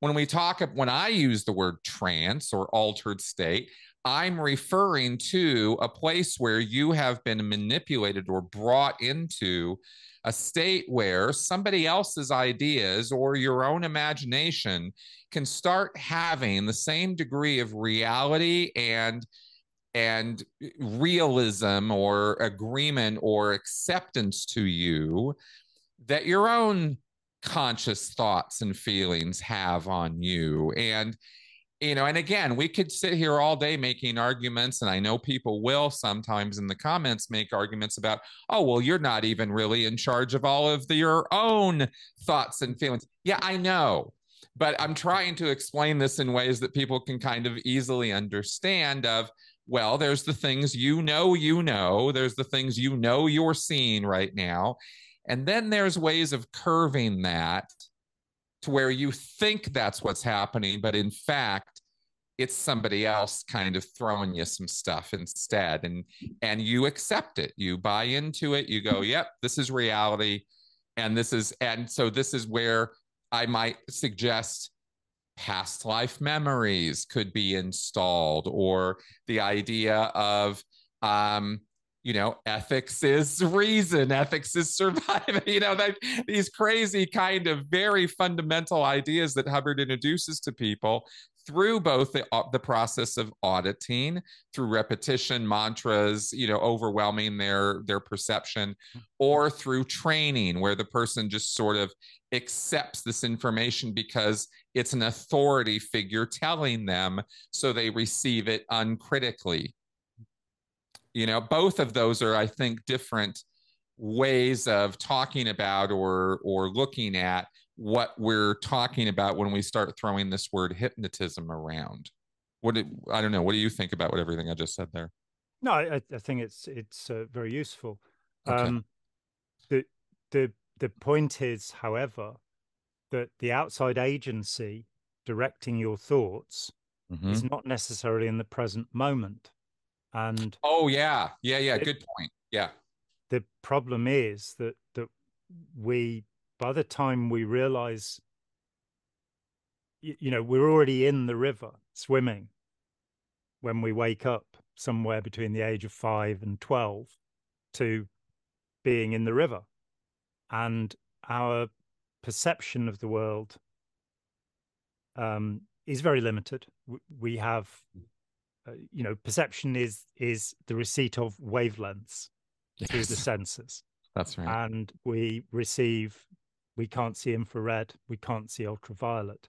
So we have you know an eagle has seriously better eyesight than we do. Um, our hearing is appalling compared to a cat a dog or a whale. Indeed they can hear 100 times more than we can. Uh, so you know those wavelengths that are between sound and color we're missing. Those that are beyond color we're missing. We so we have poor perceptual skills in those terms mm-hmm. um, our body is there are parts of the body that are majorly interpretive of sensation so the fingertips the lips the tongue you know as represented in the the diagram of of of the brain showing yes. how much of the brain is associated with the eyes, with the fingers, you know, you get this strange little creature. with huge fingers. Um, we so we have limited perception. Those perceptions are um, that that's already limiting what we'll be able to see. The next part is interpretation, and the problem is that our interpretation never can become objective. It can't. Right. That's right. Because there are limitations upon, and that interpretation will be conditioned by what we've been taught, outside influence, what we've experienced. I, I mean, it used to, it bothered me before Scientology. So as a 17 year old, that there, there seemed to be this, there were two, there was nature and nurture. And, and these were the two things that were going on. And I'm going, well, can't, can't I influence this by understanding anything? Isn't there a third part to this that I wasn't just conditioned into this or it's just genetic?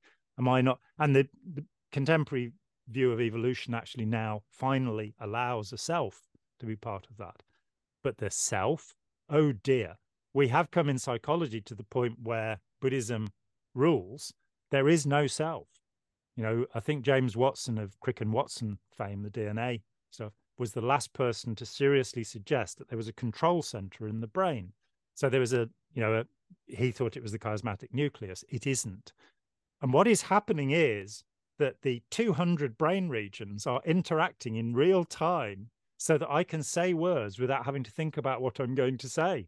And that's mm. a scary thought. So, very much of the process in, inside us is automatic and it can be hijacked. Um, we that's don't right. have an unconscious mind. I think that's nonsense. But we do have unconscious processes. And we can, you know, when I was I was in Zen, involved in Zen Buddhism for a year before Scientology and learned to meditate in a monastery and all that great stuff and meditation was very useful for me but i think the context of meditation becomes really important. It can be very dangerous um, if you don't get what's going on. But it was useful to me in that i sat there in the zen monastery uh, and i only lasted three days. I'd meant to go for six months and i've i'm really glad at the end of three days i left because i absolutely consider zen buddhism to be an authoritarian cult um, clever mm-hmm. and amusing, though, and insightful many of the things are. The idea of the Zen stick, where you're thwacked over the so- shoulders if you move at all while meditating, doesn't seem to me a, you know, a humanely acceptable technique. Let mm. alone their training of the whole of the Japanese military, which took away any. You know, they were the the worst people to come up against. You know, because they had complete contempt for anybody who was not Japanese. That's you know, right. They mur- murdered perhaps 400,000 people at Nanjing. That's more than Hiroshima and Dresden combined. Civilians. And the general that did it was commended by his Zen master. So, mm. you know, we have to be a bit careful about these things. But for me, the revela- one of the revelations of meditation was that I could see there were processes going on in my mind that were normally below my consciousness, but they mm-hmm. were not unconscious. And I got to seeing four levels of thinking that were active at the same time, just for a moment while in the monastery. And that opened the world up to me and, and made my perception of who I am and what I am different. I know that we're thinking in language, so we're encoding everything into language, which is a very inexact thing. And then we think in that very inexact thing.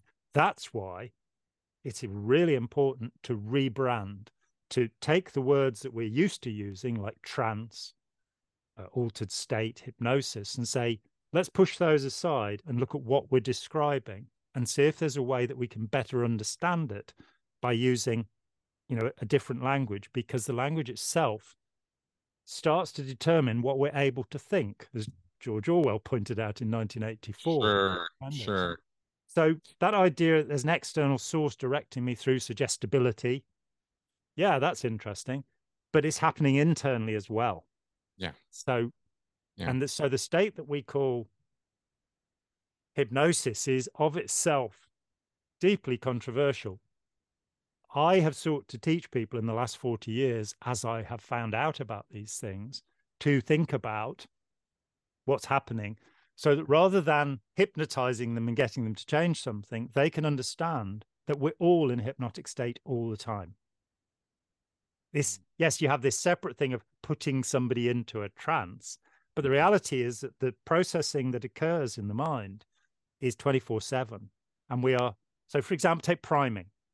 Um, mm-hmm. you know, mm-hmm. Mm-hmm. Brown is is the the go to guy to understand this stuff in mm-hmm. real time because of what he's been able to do and demonstrate. That's so right. he he did one of his early shows about 20 years ago. He took two guys and he had them. Um, he said, "I want you to design a poster for a pet cemetery." And when they were done with it, he showed them he'd already drawn all of the stuff, and then he showed you the route that he'd had them travel and the images they'd been exposed to during that route. Now, I think some of the things they came to, you'd come to anyway. You know, the the gates of heaven and stuff like that. But he'd actually they'd visually been primed to think these things. We don't necessarily and, realize. And, and let's be clear for the audience what we're literally talking about is putting photos or drawings or pictures in their environment without them being aware of mm. it.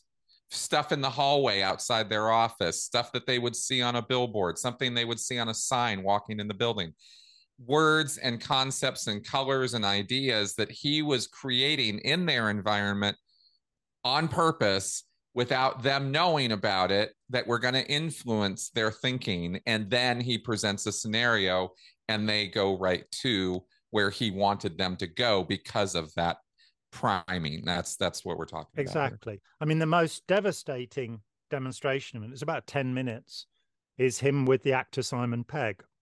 And um, he has had pegg write down what he wants as a gift on a little bit of paper and put a sealed envelope sometime before the show.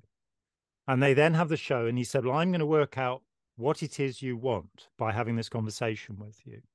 Mm-hmm. at the end of the conversation, he says, So so what was it that you you wrote down that you wanted?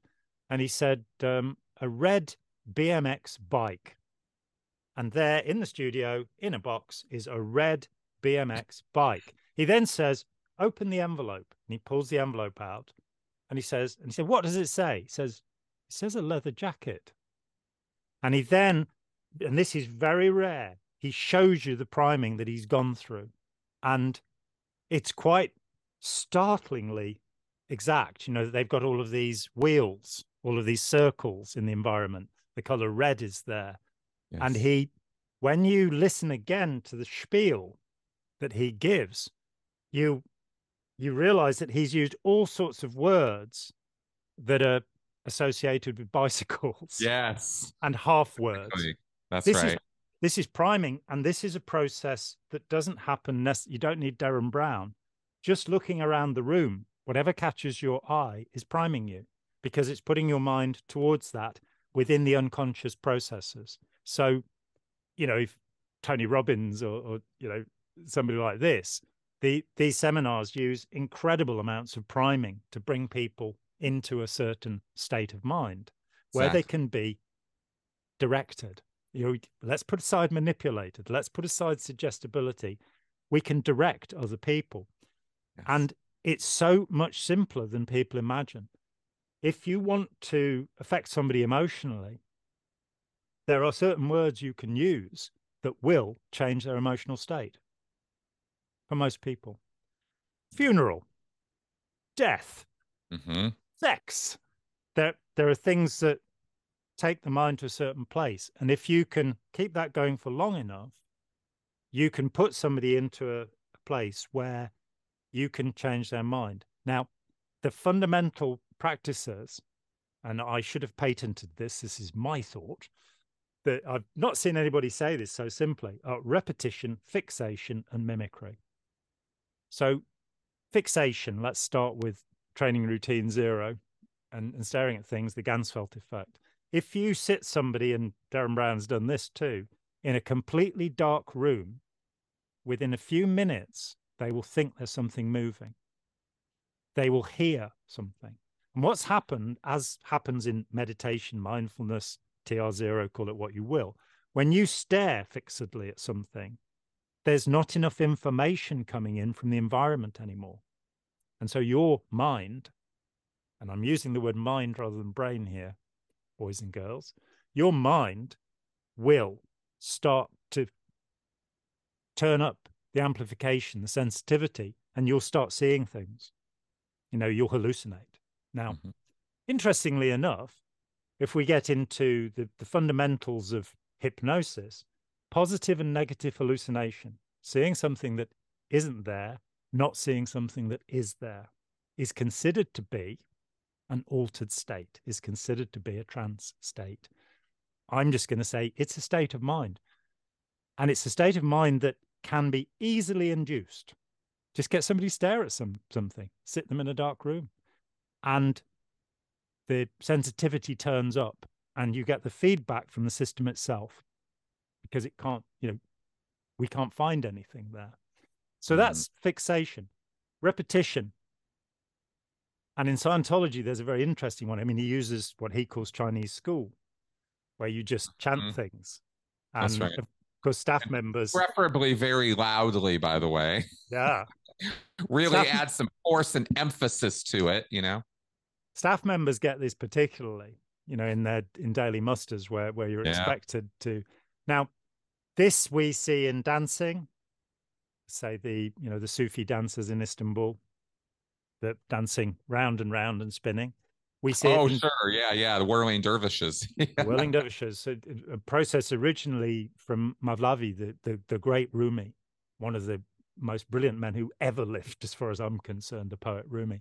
But he, it was against Muslim practice where he was, um, in, indeed for the most part in Persia, though he was from Turkey, what what is now Turkey. It was the practice that dancing was wrong, and it's been put forward by one commentator, Idris Shah, that he introduced this practice because it it made people have to think differently by doing something that violated a rule.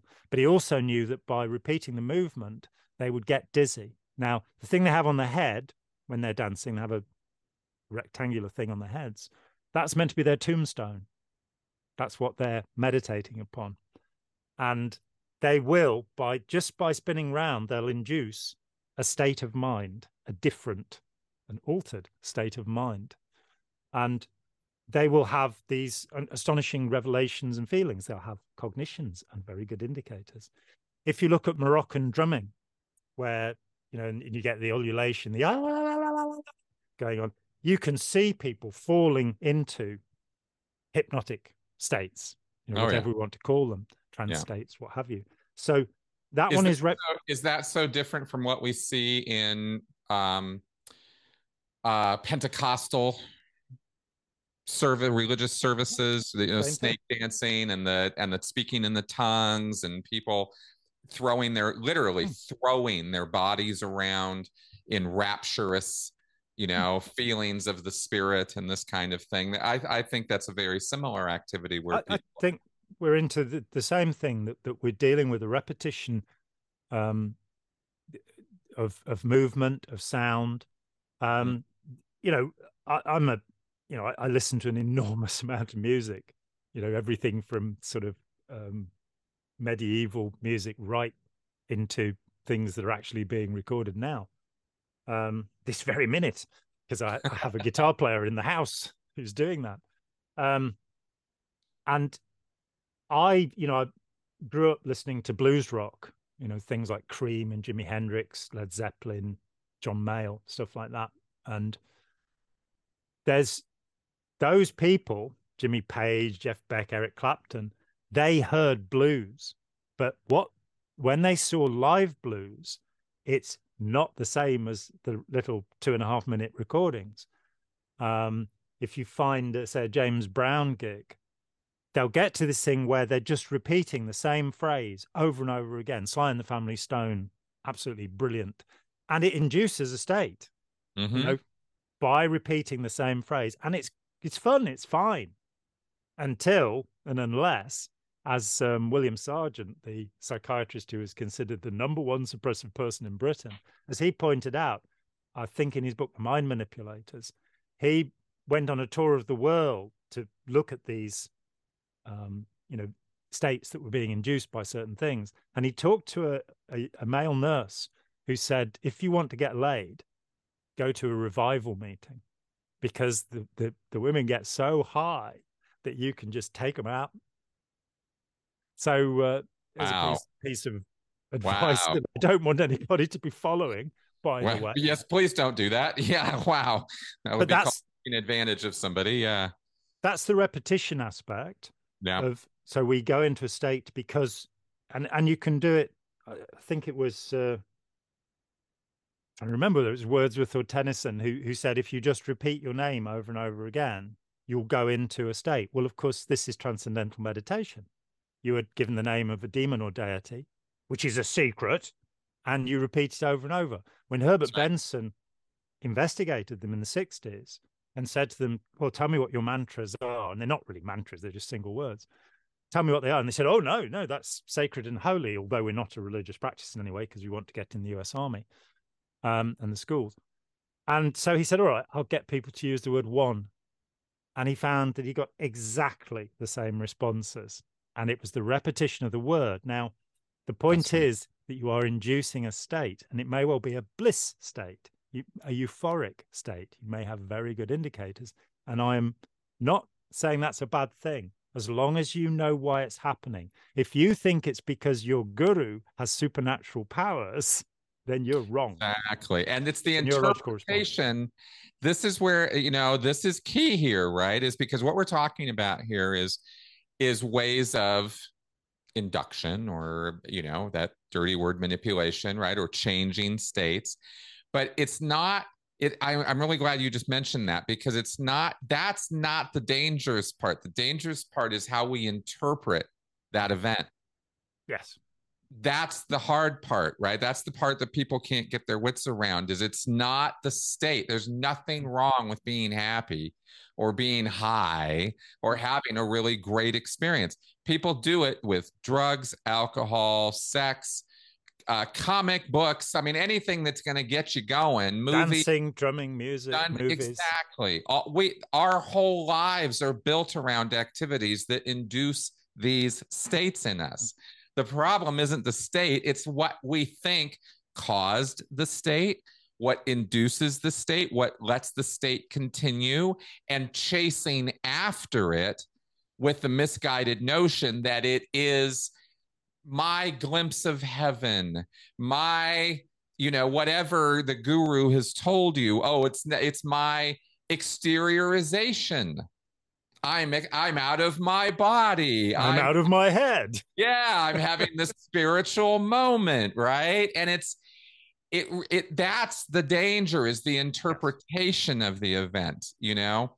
Hmm. Because I wanted to point this one out just as a as as along the line of what you were talking about earlier of you know, how many of us go have an idea, go into uh, uh, pick up our phone or go onto a social media thing. I'm going to go send this tweet. I'm going to go make this post on Facebook. And you go there, and 10 minutes, 15 minutes, 20 minutes later, you're like, I never made that post because I got so distracted by this post, this post, this color, this advertisement, this piece of thing. What is that? Is it any different from what we're talking about? Mm-hmm. You go in with one state of mind, and mm-hmm. within a millisecond, you find yourself uncontrollably unaware of the fact you've entered into another state and it takes you 20 minutes to realize wait a minute i came here to do this right? Is it any different from what we're talking about? You know not really. Yeah it's, I, it's part it's part of and and i think that's the problem of of these discrete kind of altered states, suggestibility, sure, sure. that that it it is if there's something special. I, am currently reading um, a book by Gloria Mark called Attention Span, um, which is brilliant on this subject. She spent decades studying human attention. Mm. And not just putting people on computers and having them do little games, which many psychologists do, but doing it as she says in the wild. So mm. she'll put heart monitors and things that are inconspicuous and see over a fair period of time. And she's been very interested in interruption of attention and the rabbit holes of the internet mm. and has some very cogent advice about, you know, getting back your life from the internet and all of that. I, I would also say that as with yeah, when I left Scientology, you could talk to people. You know, in Scientology, you can't really ask people much about their experience because that you know they're meant to talk about their case only to their auditor, and they're not meant to talk, have verbal tech and so on and so forth. So I had a standard question probably for the first year after I left, and I talked with hundreds of former members during that time. And the question was, what was it that convinced you? What was the peak experience you had, or the, the moment of awe, as as Yuval would put it? What was the yeah. peak experience you had that convinced you that this was worth doing? And it was very interesting because almost all of the people I talked with said it was training routine zero. Right. There it is. Some is. of them said a book one Dianetics session, which yep. Hubbard himself called hypnotic when he cancelled it in 1951, you know, because fluttering of the eyelids, all of that stuff. That's right. But then I sort of made a little guess about this quite early on and said, and, and you wanted to achieve that state again? And they say, yes. And you never did. Yes. Now, this is exactly parallel to drug experiences with, yes. with hard drugs, addictive drugs, that right. you build tolerance up. It, it requires more and more to get the same effect. And talking to um, junkies, talking to, and, and contrary to what Scientology tells people, I've never taken heroin, let alone being a, having been a, a junkie. I've never, you know, been a junkie of any kind. Um, other than perhaps studying Scientology, I shouldn't be doing this anymore. Why am I doing this? but um, I got the idea. Well, yes, th- this is exactly that. you're having to up the dose, and it's no longer satisfying. So it's always the idea, and I got this when I was doing the the class zero course at St Hill, that I realised that everybody wanted to sign things off on the check sheet as fast as possible so they could get to the next course. And I realized it especially over the um, hypnosis and the tone scale, the observation of the obvious. Hypnosis. Yes. Thank you for that new word, Ron. And I realized that that was in contradiction to Scientology 8 8008 in terms of where people are. You know, everybody's below death, this kind of thing. That, mm. that there's direct contradiction. And the other three students that were working on the same level, my twin and another pair, they just when I brought it up to them, they just they'd signed that off already. I got sent to Qual qualifications division because I'm saying this is a contradiction, uh, a double bind indeed. And thankfully, back then, Qual they didn't charge you any money, so it just I just went through the annoyance of them not understanding what I was talking about and went back to the course. But I realized that, you know, it's like the Amazon parcel. I'm now I'm finally on this course I so wanted to do. I want to be on the next one. Exactly. That's a junkie. That's a junkie. You're going, I want the next hit, the next hit, the next hit. That's right. That's right. It's chasing that high, as we call it. Yeah. And that's and that is absolutely people can become addicted to. I watched it happen. Even when I was in, I found it a little disturbing.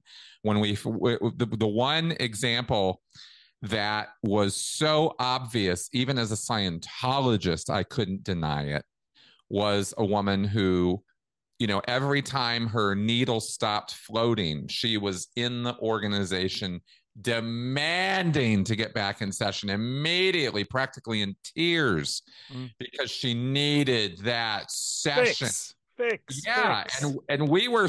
I was like, "Holy crap, lady!" Like it was a little scary. I had seen people who wanted who were really, you know, into it to get their auditing, but this woman was actually scary, you know, mm-hmm. and that's and um that and that and unfortunately, you know, that wasn't the only time I've observed that over the years, you know, and it's it's this exact phenomena. How could it how could you explain that behavior? I mean, it's it's absolutely the simplest explanation for what we're talking about. Mm-hmm. Fits it just this just checks off all of these boxes. Hmm. I mean, in in Robert Cialdini's Influence, a book that anybody and everybody ought to read. Um, he talks about going to a, a, lecture on transcendental meditation with two presenters, and he took along a professor of logic, and um, they presented, and then the professor of logic stood up and said, "This, this, this, this, this, and this." And the first presenter tried to answer and went, "Oh no," handed over to the second one, who went, "Oh yeah, you've got a point," and they got completely locked and then people signed up to do the course. So Cialdini and this other guy, as they left, said, Why did you sign up? You know, you heard that they don't know what they're talking about. And the response was, If I'd thought about what you'd said, I wouldn't have signed up. But I'm desperate for some kind of change in my life. and so people are hooked in that way. The the third third thing I came to, you know, in trying to simplify this whole mess is mimicry. So we yeah. have repetition, fixation, and mimicry. And if you ape somebody else, that's the word that's used in English. It's a good word for that because apes don't do it. We do. Um, then you will start to behave like them. And this is it's actually foundational to cognitive behavioral therapy and one of the things that they don't necessarily understand about what they're doing it's called patterning in other places. Now in scientology you have in the objective processes the direct use of uh, mimicry where mm-hmm. where you are seeking to sync people. Now um, hypnotists will the, the technique they use is called pacing. And um, in therapeutic systems it's often taught without explaining that it has what could be called the hypnotic basis. And of course, we don't do that in our therapies. In the Dead Poets Society, there's which is a wonderful movie. There's a scene where uh, Robin Williams has the pupils walking around the courtyard, and he has them do it, and then he points out to them that they've fallen into step with each other. They're marching. That it's a natural process with human beings to mimic and to to and that makes us more susceptible um, is presumably why armies the world over do the left, right, left, right, left, right, left, right, and all of that stuff. That you are you are basically conditioning people into obedience, into response. Yep. That's right. And and look at how easy it is to do because we're kind of built for it. Yeah, and you know, and it, it is said that you know I, I made a comment about apes. It, it's said about the other primates that human beings tend to absolutely mimic an action to to learn it. Apes don't. The other apes, the other mm. apes don't. But they will do something like what what the other bonobo, chimp, gorilla, or orangutan did, and they will learn how to do the thing. But we we will do it precisely, and that hmm. means that we also tend to pass on um, mistakes. So the, the famous story it's told many times is is the woman who cuts the end off a piece of ham, both ends off, before she cooks it. And one of her friends says, Why are you doing that? He says, Oh, well, my mum does it. So she calls her mum up and she says, Why do we cut the ends off the ham? And she says, You know what? Your grandma does it.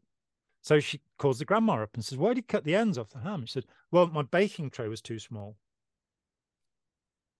Uh, there's one, uh, Primo Levi, the, the brilliant Primo Levi. Um, he talks about he, he was an industrial chemist and, and he arrives at a factory where they're putting this additive into the paint. And he's saying, Why are you putting that in? And I go, I don't know, you know, we've been doing it for years. And then he remembered that years before he'd visited this factory and they'd had a batch of paint that had gelled and it needed to be turned to a liquid. And so he said, add this chemical. So they were doing what he'd told them and they'd completely lost. And I would say that a lot of religions and a lot of political practices, you know, all sorts of groups with human beings, got no idea why they've got a chasuble and a thurible, you know, and whether Jesus would have recognized these words at all. And why, but they're in fact repeating the rituals. They're doing it the mm-hmm. same way every time. They're doing it exactly. I mean, for the Romans, this was so exact that the three days of invocations prior to a, a major festival, if a priest made a mistake, if there was one word wrong, they had to go back to the beginning and do it all again.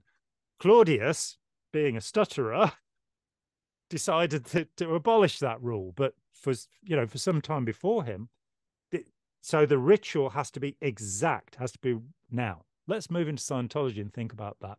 Auditing commands they're not questions, they're commands. And they have to be worded exactly the same they way. do. That's so right. the person doing the auditing is actually inducing a state through repetition in their own work. The worst I've ever seen was the man who was held to be the top auditor in the UK, uh, Richard Rees, who had a hmm. master's mm. degree from Oxford. He's the man well, when Bill Clinton said, I went to Oxford with a Scientologist, it can't be that bad because he was okay.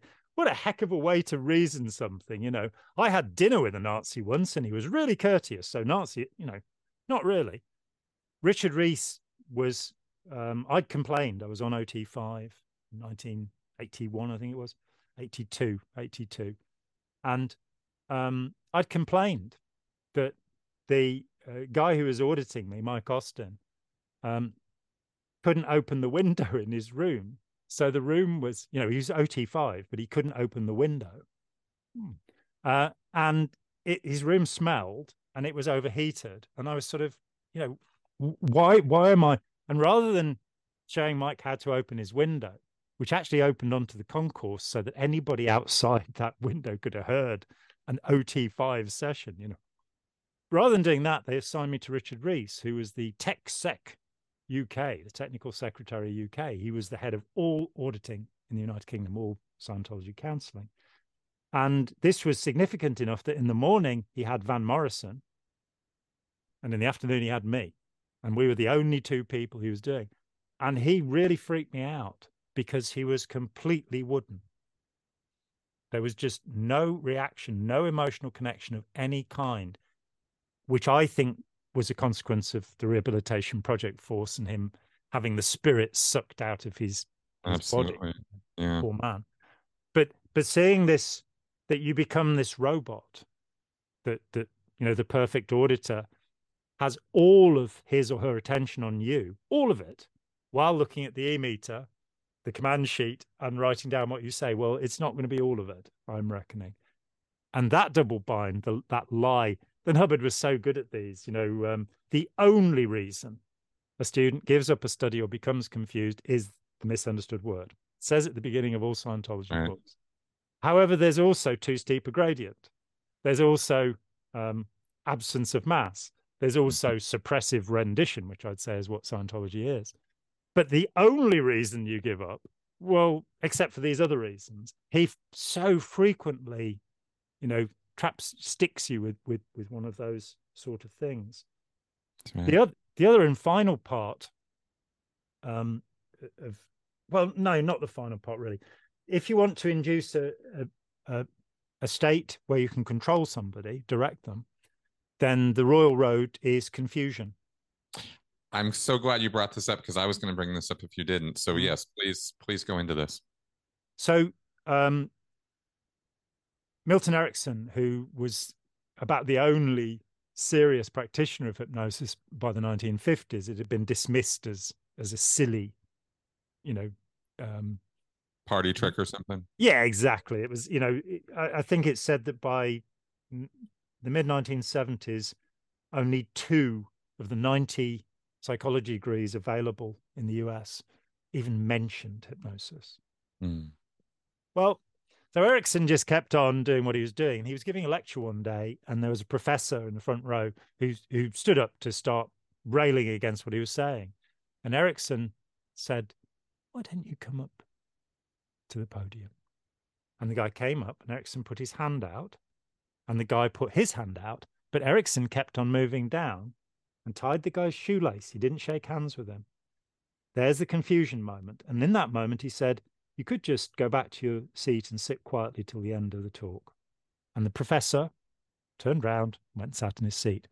When somebody is confused, they become vulnerable to direction from the outside. Let's link that back to cognitive cognitive dissonance. Mm-hmm. We reject anything that goes against our beliefs because that will mean we are confused.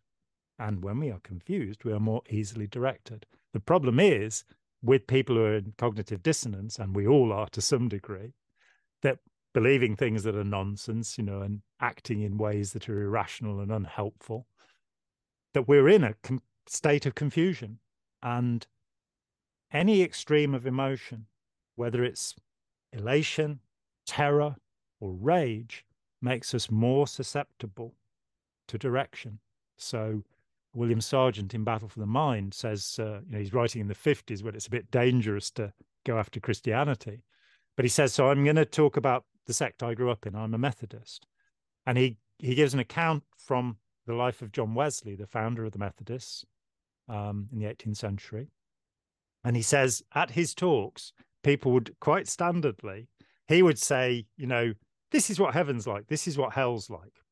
Flesh dripping, horrible. And when you're walking home tonight, you could be struck. And if you don't accept Jesus as your Lord and Savior right now, you're going to the nasty place. And people would spin round in the audience and fall to the ground. And um, the mimicry aspect of, of this is that usually a particular hypnotic operator, to use L. Ron Hubbard's term, will induce an exact response.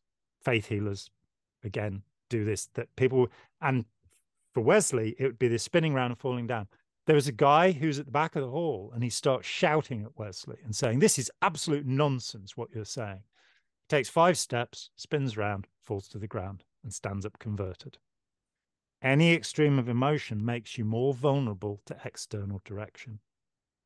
And so, you know, enraging somebody, you know, a really clever manipulator can actually get you absolutely furious and then put in the, the control they want, which, which in Ron Hubbard's case would be give me all your money. You know, the the the governing policy of Scientology, make money, make more money, and all of that that nonsense.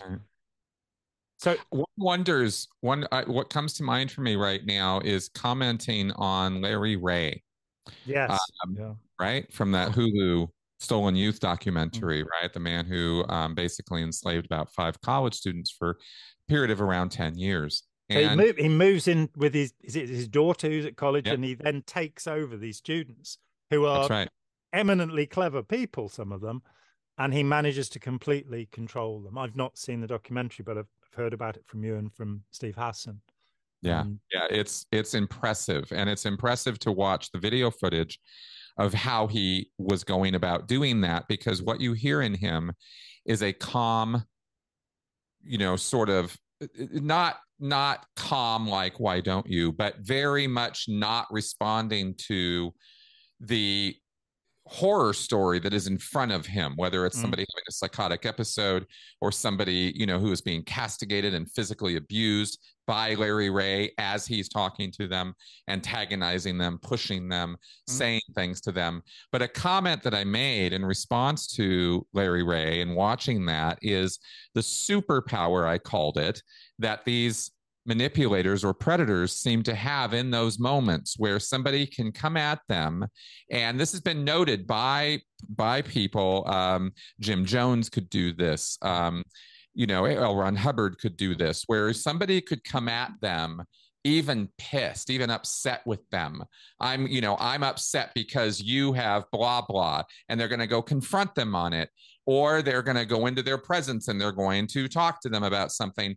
And either way they end up walking out not only just just absolutely positive that this person not only this this this larry ray character the l ron hubbard character not only wasn't wrong but they walk out of that room wondering what's wrong with themselves that they ever even thought to question yeah. the motives and intentions and goodness mm-hmm. of this predator and that that and i and i called it a superpower being able to turn that on a person mm. and it suggests a little bit of what you were just talking about there where somebody comes in in a confusion they are upset they have they are mm. angry mm. about their cognitive dissonance they are mm. trying to resolve here's this person, I, this authority figure again, right? Who they have invested their emotional life in. And now this person seems to be betraying those values, yeah. seems to be a hypocrite because they are. Mm. And they're going to go, you know, resolve this cognitive dissonance. They're going to go resolve this problem they have mm. with this guy. And instead, it somehow gets turned on them. And now they're questioning themselves, right? And I can't help but think of what we were just talking about there with taking that confusion, taking that issue, and using it as an opportunity to install some more nonsense in the person, you know? Yeah, and it, and it became so ex- so extreme that the trauma bonding, as as some people yeah. call it, that was yeah. occur- occurring in 1968 aboard Hubbard ships, where um, you know, that's for sure. I've interviewed lots of people about overboarding, mm-hmm. and I published audit the photographs that Hubbard took in order to for, auditor number 41 i put them on the internet in the mid 90s that's where it came from. Um, quite a lot of my library was shared. I mean the, the shrinking world of l. Ron hubbard the documentary that came i got it out of granada T- tv's archives. But to see which is filmed in that period mm-hmm. and every, everybody should should watch that to to see the the wretched state that the sea organization were in you know yeah. the, they look so distressed and hubbard blinking his way through you know lying his way you know i had no second wife i, I um uh, there are no swiss bank there is one swiss bank account you know um and um him being asked about his belief in reincarnation and he hesitates and so charlie nairn says um but your followers believe. And Hubbard goes, oh, yes. All right, fine, good. Um, that so, you know, Karen de la Carrière, um, and I, I say I've interviewed, I'd interviewed lots of people who'd had had this happen to them. She pointed out that in the harbour at Corfu, where they were throwing them over, there were other ships docked, and all of the ships were discharging their sewage into the water. So these people were being thrown from 25 to 40 feet high. The high diving board at our swimming pools is 14 feet. Some of them didn't couldn't swim. They were being blindfolded. They're having their ankles tied together. And you go, just the direct trauma bonding that's happening here. That that you've got to come away from this again, following um, Cialdini's consistency or commitment principle, um, or the sunk cost fallacy. I've had this horrible thing done to me. What's the benefit I've got? You know, that so it was good for me in this way to be thrown into human excrement by this monster who is saving humanity um, because he cares about trauma. He doesn't want to cause engrams by throwing people into sewage. Hmm, there may be another of those double binds going on there. And then just to get into the what the states are that, that are associated with this thing that's called hypnosis. I mentioned positive and negative hallucination, and you talked about the gorilla suit experiment. So, mm-hmm. it, selective perception means this isn't just a hypnotic effect. This is something that we're all selecting from the environment that which is significant to us. And that means that there'll be negative hallucination. There'll be things we don't notice. Yes. Then there's positive hallucination. As you also said, the, the function of the mind is to predict. So, this whole meditation to be in the present moment. No, you need to be alert to what's happening so you can predict what will happen so that the you know the lion doesn't eat you or, or, or whatever. You know, the we we have these things. In terms of positive hallucination, if you're driving along at night and, and you see a, a pile of leaves by the side of the road, you can instantly read that as a person. I mean, I, I had it happen where, where there was a, a, black waste bag in the road, and it looked as if there was somebody lying down in the road.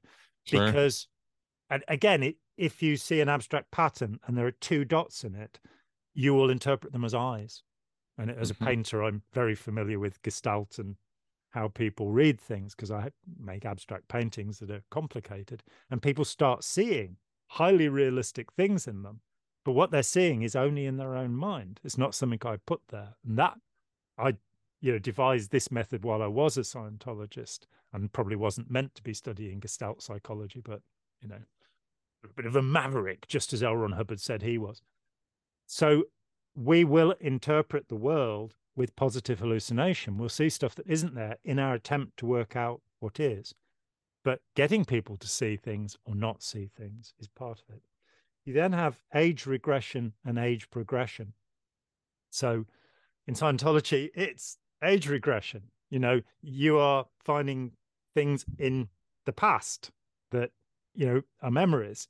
And you get this interesting mixture that that they'll some of what you remember will be real Mm-hmm. Um, used to bother me because, I have a reasonably good memory, and um, I'd be auditing somebody, and I'd realize that if I asked them what they had for breakfast, they probably couldn't tell me. But they'd be saying, "Oh yeah, I was six years old, and this, that, and the other." So that leads us into the past lives stuff, where which is age regression. It's making somebody now. The reality is that when you tell somebody to regress to age seven, they will mimic a seven year old talking in the way a seven year old would. They're not actually entering that time. There, there's mimicry going on. And mimicry is one of the most fascinating aspects of humanity. Uh, I got to this. I, I knew two women who read the book When Rabbit Howls, which allegedly describes a person who has 99 personalities, distinct personalities, multiple personality disorder, before we started calling it dissociative identity disorder. Um, and there are skeptics in this room at this moment about, about that condition because yes. we are all capable of mimicking anything, any That's behavior right. another human being can do. I saw these two women, I knew them, one of them very well, before they read this book. And they read this book and they each developed multiple personalities. It was yeah. shameful to see. It was awful to see how. So, because we can mimic states, we have to be very careful about how we diagnose somebody and what's really going on with them. And part of that is the induction of false memories through age regression. Mm-hmm. And you know, again, Derren Brown, he had a guy who, who was going, "Oh yeah, I was five and I went up in this hot air balloon," and it, he'd just taken him a few minutes to get the guy to believe this, and he'd already checked with the guy's family and what have you to make sure it had not happened. And so you have people who are talking about being in combat alongside L. Ron Hubbard, or um, you know the time they spent on the planet Zog, or or what have you, and you uh, into a, a completely hallucinated world, which a hypnotist would say that's hypnotism. Yeah. You then have age progression, which which doesn't happen so much in Scientology, but you can get somebody to do the opposite. You can get them to go forward. Now, this can is used as a therapeutic technique um, by some people. One of the ones is um, sit down and write a list of the things that you want to have achieved by the time you die, and that can be very beneficial to people to focus them on what really matters to them. That's age progression. Um, then you can have amnesia and hypomnesia, hyperamnesia, hypo hypomnesia. Uh, amnesia, you can get people to forget things, mm. and we do quite naturally, mm-hmm. or you can get people to remember things. And um, again, Hubbard will have seen this as a fundamental technique when he was studying hypnosis, which he said he started doing when he was 16. Uh, he says in Dianetics, Dianetics is not in any way based on hypnosis. He also says in Dianetics, same book, it's totally based on hypnosis. And he also, in as I famously repeated in, in Science of Survival, said, never believe a hypnotist. I'm underlining the word never. L. Ron Hubbard said, never believe a hypnotist, and he said he was a hypnotist. But he will have seen the hypomnesia practiced by hypnotists as therapy, where they're getting people to recover memories what we now know is that most of these recovered memories will be false. That's um, right. And often as a result of inadvertent or sometimes verdant mm. suggestion. Right. Advertent. And that leads us to to the, the, final aspect, which is um, heightened perception. And I, I remember it's the is it the book of E-meter essentials or the book of E-meter drills? I think it's the drills and it has a list of pre-clear originations in it. Yes, pre-clear origination sheet. Yes, I hadn't looked at that for a very, very long time, and then the then colors in the room are brighter somehow.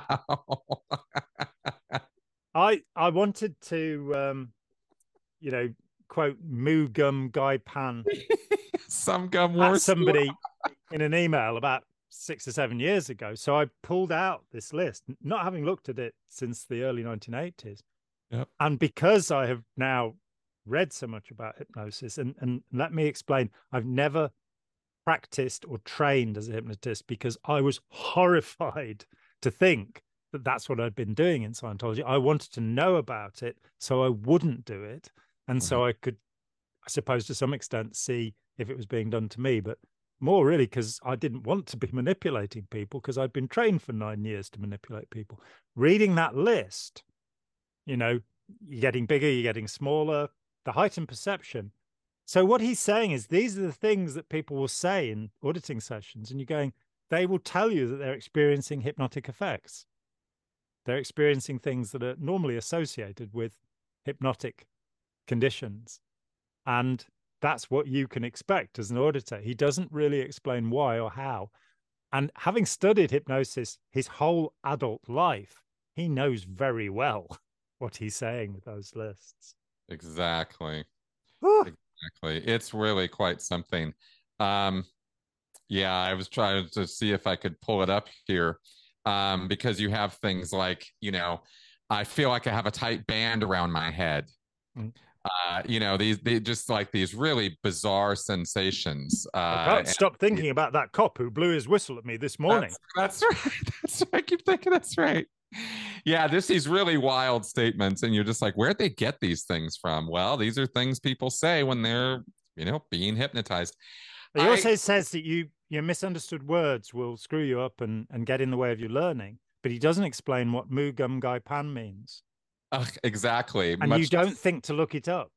But no, it is a, it is, up. It is a real it is a real thing.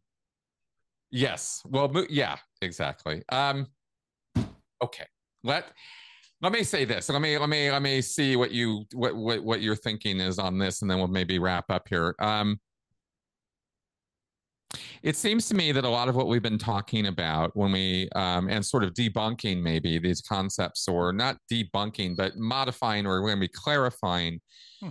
you know the trance and altered states and these various things right what are we Illum- illuminating about? yeah okay there we go illuminating you know shining some light on this um I hope that kind of what I'm getting here, and I hope what the audience has kind of been getting from what we've been talking about here is that we're not off in the field of abnormal psychology right now. No.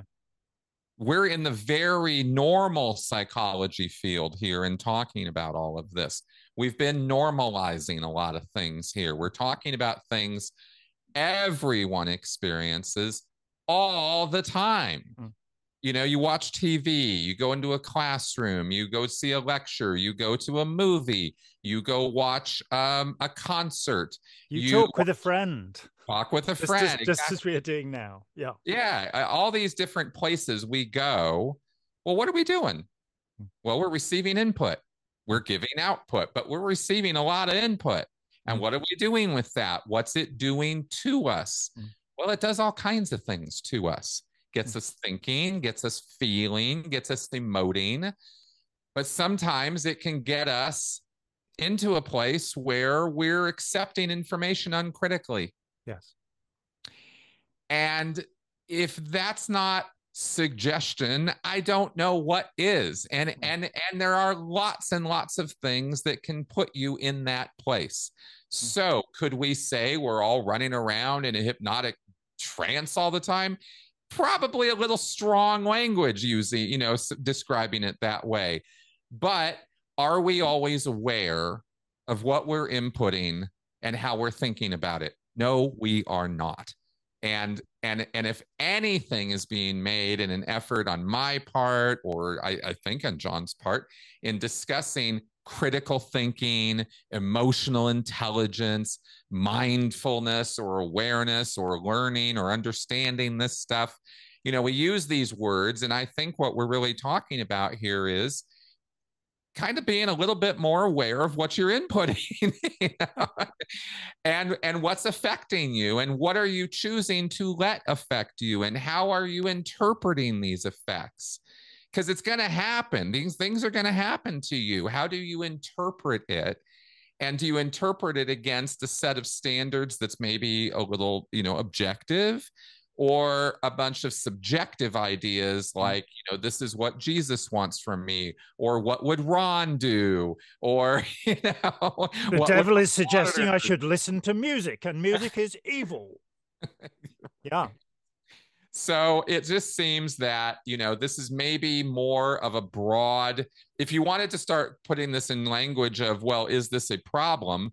Well, yeah, it is, or it certainly can be made into one, but it might be one that all of us are experiencing from time to time, not just those wacky, stupid cult members. and I think that's kind of the point I wanted to make in mm-hmm. drawing this to a close is this is an us problem. It's not just a cult problem. Hmm.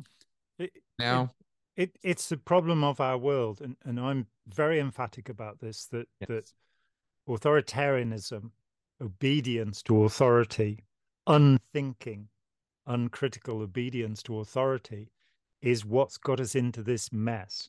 It's why there's a war in Ukraine. It, it and wars in many other places as well, unfortunately. It's why the environment is being devastated, e- even though it's the 18th century when the first um, ecology, ecological writings are being made um, uh, by um, uh, von Humboldt, mm. who, who is just an amazing, amazing character. He was Darwin's superhero. That was what Darwin was reading on the Beagle, von Humboldt. Von Humboldt pointed out there were priests in South America who, because they loved turtle eggs so much, were harvesting them all. And he said, This will mean that there won't be any more eggs after a while. And this is in like 1790 or something. So we're at this point now where we're poisoning and devastating the world. Um, we are supporting the Chinese fascist dictatorship um, so that we can have lots of plastic stuff that we can feed to the dolphins and, and the fishes. And I mean, in this country, our, our, rivers, particularly in England, actually, it's worse in England than in Wales or Scotland or Northern Ireland. Mm. The pollution levels in our rivers are absolutely appalling. We're pouring sewage into, we're doing awful things. We're doing these awful things unthinkingly, uncritically, because we have not yet grown up enough to be able to take responsibility for our actions and rein in the tyrants and manipulators and predators who are allowing this to happen. Um, because without laws, it's not going to change. Um, and yeah, we're seeing something. But the thought that you know Rachel Carson published her her book in 19 Silent Spring in 1963, and she was annihilated by the, the chemical industry and people who and she was suggesting that DDT was bad for people and that there was going to be a problem. DDT still being used in Africa. It's still being used and it poisons generation after generation. Everything that touches it is contaminated. So we we've got as a species we're doing awful things. When I was uh, 17 or 18, a friend of mine said, you know, the best thing that could happen for planet Earth is to wipe out all human beings. And it took me a couple of years with that one, kind of going, "Oh, you might have a point." And eventually I went, no, it's been messed up so badly that the only species that can save the planet is us. So it's the other way around. I'm a big Greta Thunberg fan myself. I've even written poetry about her. Um, remarkable woman. But mm. we need to understand the authoritarian relationship before anything else. And that means understanding how we are affected and becoming, growing up, you know, just getting past it um, and and doing something wonderful with our lives, which we might as well do rather than. You know, Montaigne wrote this brilliant essay about death, and uh, he wrote brilliant essays about everything, pretty much. But uh, it's 16th century contemporary of uh, Shakespeare, even though he was French, and you know they are natural enemies, of course. Um, but oh, Montaigne wrote about death, and he, he said um, he said that um, he spent his youth worrying about death. And now, as a, as a man who was in his 50s and therefore approaching death in, in normal span of years at that time, he realized what an amount of time he'd wasted, that, that it wasn't a problem at all. It was absolutely fine. And I, so getting people to, and, and so much of what we call religion is worrying about death. Mm. As far as I'm concerned, there's mm. not the good stuff in religion, and there's very good stuff mm-hmm. in in the in the major religions in all of them. Um, getting past that and worrying about the future, being concerned that, that we will leave something for our children's children's children, um, rather than devastating the planet, we're not going to do that unless we understand the authoritarian relationship, stop That's worshipping right. gurus and and start, you know, electing politicians who care for a change rather than the exactly horrible narcissists that we tend to put in charge of us. And I, you know, there's no party political thing for me there. I, I have no political affiliation. As far as I can see, there are a few politicians who are the best of people, but there are certainly quite a lot of politicians who are the worst of people. And so we, we need to understand that. And I mean, as you well know, um, the book I've written about it is opening our minds, avoiding abusive relationships uh, and authoritarian groups. And when Michael Langone, who was then the head of the International Cultic Studies Association, read the book a few years ago, he said, Nobody's ever done this before. That that you've not just taken cults, taken all of the places where this psychology exists, this coercive psychology is used, and shown it's the same thing that's being used. It's not complicated. It's quite straightforward. But for some reason, apart from the course you did at Salford University with Rod and Linda Dubrow Marshall, there is no other master's course on this subject. That's right. That's um, right. So and that's why it's so important. And yeah. That we, and that's why we promote it so much. You know. Yeah. I haven't made a T-shirt yet, but but the book is available in print as an ebook, and there's even a version of me reading it. Um, and I, you know, it'd be good to have that conversation to to get that out into the world. So I would like you know the devotees and followers that we've created through this program to now go out on street corners and sell worn copies of my books until such time as I become the richest man in the world. And um, there we go. That's evidently my purpose. there we go. you will sell the books. You will, will sell, sell, the books. Sell books. Yes. Well, as uh, as and Chris's books too. You know.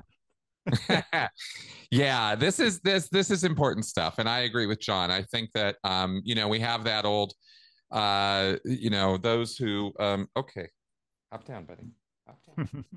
Thank you. We have Benson. that old, uh, yeah, exactly. He he got in the room here, so I'm gonna have to snip that out. Um, we have that old saying in history: those who uh, don't know history are doomed to repeat it. I I sort of I sort of varied that up a little bit with uh, those who don't know history are doomed to be assholes. But curiously, Jim Jones had it above his throne at Jonestown, the Santayana quote. Ah, you know, yeah. it's like, um, I wanted to um, to, to throw in because we found the source of it. This thing that's attributed to Voltaire. Um, oh yeah, people who believe absurdities will commit atrocities. Voltaire never said that. Nope. But it has been. It who was said, said. It was said by Radhakrishnan, who was the second premier of India, and the thought that a man as brilliant as Radhakrishnan was the premier of India, and that we now have um, Narendra Modi who is just, I think, one of the worst people in history, running the largest democracy and showing that people will vote for somebody who believes in massacring Muslims as a part of, of the project, the you know, so-called pink revolution in India at the moment. Um, that, but people who believe absurdities will commit atrocities, and um, to not believe absurdities means you're going to have to think you're going to have to find your way through and come to a principle for me that says we are pro-human you know right. we are for for humanity and and those people that are against any segment of humanity race creed color nation any of this thing. They're in the wrong and they have the wrong view. That's right. And that's right. That's the world we have to we've got to create that world. And we have, uh, we're only going to get there if we understand ourselves so that we can overcome our weaknesses basically. Yeah. and that's that's what this show is about. That's what we talk about all the time because we're talking about people out there who are not are are not only not interested in dealing with or solving our problems but in but use our problems and use our emotional states and use these problems to control us further and make it worse. Mm. To prey you know? upon us and devastate our environment. To, the, these That's are the right. true suppressive people of whom, I, when I I got a letter from Richard DeMille, who who wrote Science of Survival from Hubbard's notes, and two other books as well of Hubbard's, and was the son of Cecil B, the adopted son of Cecil B. DeMille, the great film director, in fact, a blood nephew. But he wrote me a letter. He was also a professor of psychology for a while he wrote me a letter after reading Let's Sell These People a Piece of Blue Sky. And, and he was very grateful that I'd observed that L. Ron Hubbard was the archetypal suppressive person. yes. Having exactly. you know, he knew him very well. So exactly. well, there we are. We we have exhausted all of our audience now. They're all kind of oh, will this ever end? It's like it's like listening to the rituals before a, a Roman three days of oh. well it, we are coming to a conclusion i promise no we'll, we'll wrap up now uh, jon thank you very much for taking the time Thank uh, you. It's been great. Yeah, it's always fun. And I hope you guys out there, um, you know, entertaining, enjoyable, uh, entertaining, informative, and educational. That is the goal here. Mm-hmm. Um, thank you very much for coming around and listening to us blabber on. We hope you got something out of this. And I'll see you next week. Yep. And Bye. let us know in the comments. That's right. See you. Bye. Hi, Jon here. Thanks for watching. We'd appreciate it very much if you would click like, as well as subscribe, and click the bell for notifications. Every dollar helps, and we welcome new patrons on Patreon, or you can make a one off payment with any currency through PayPal. Thanks so much.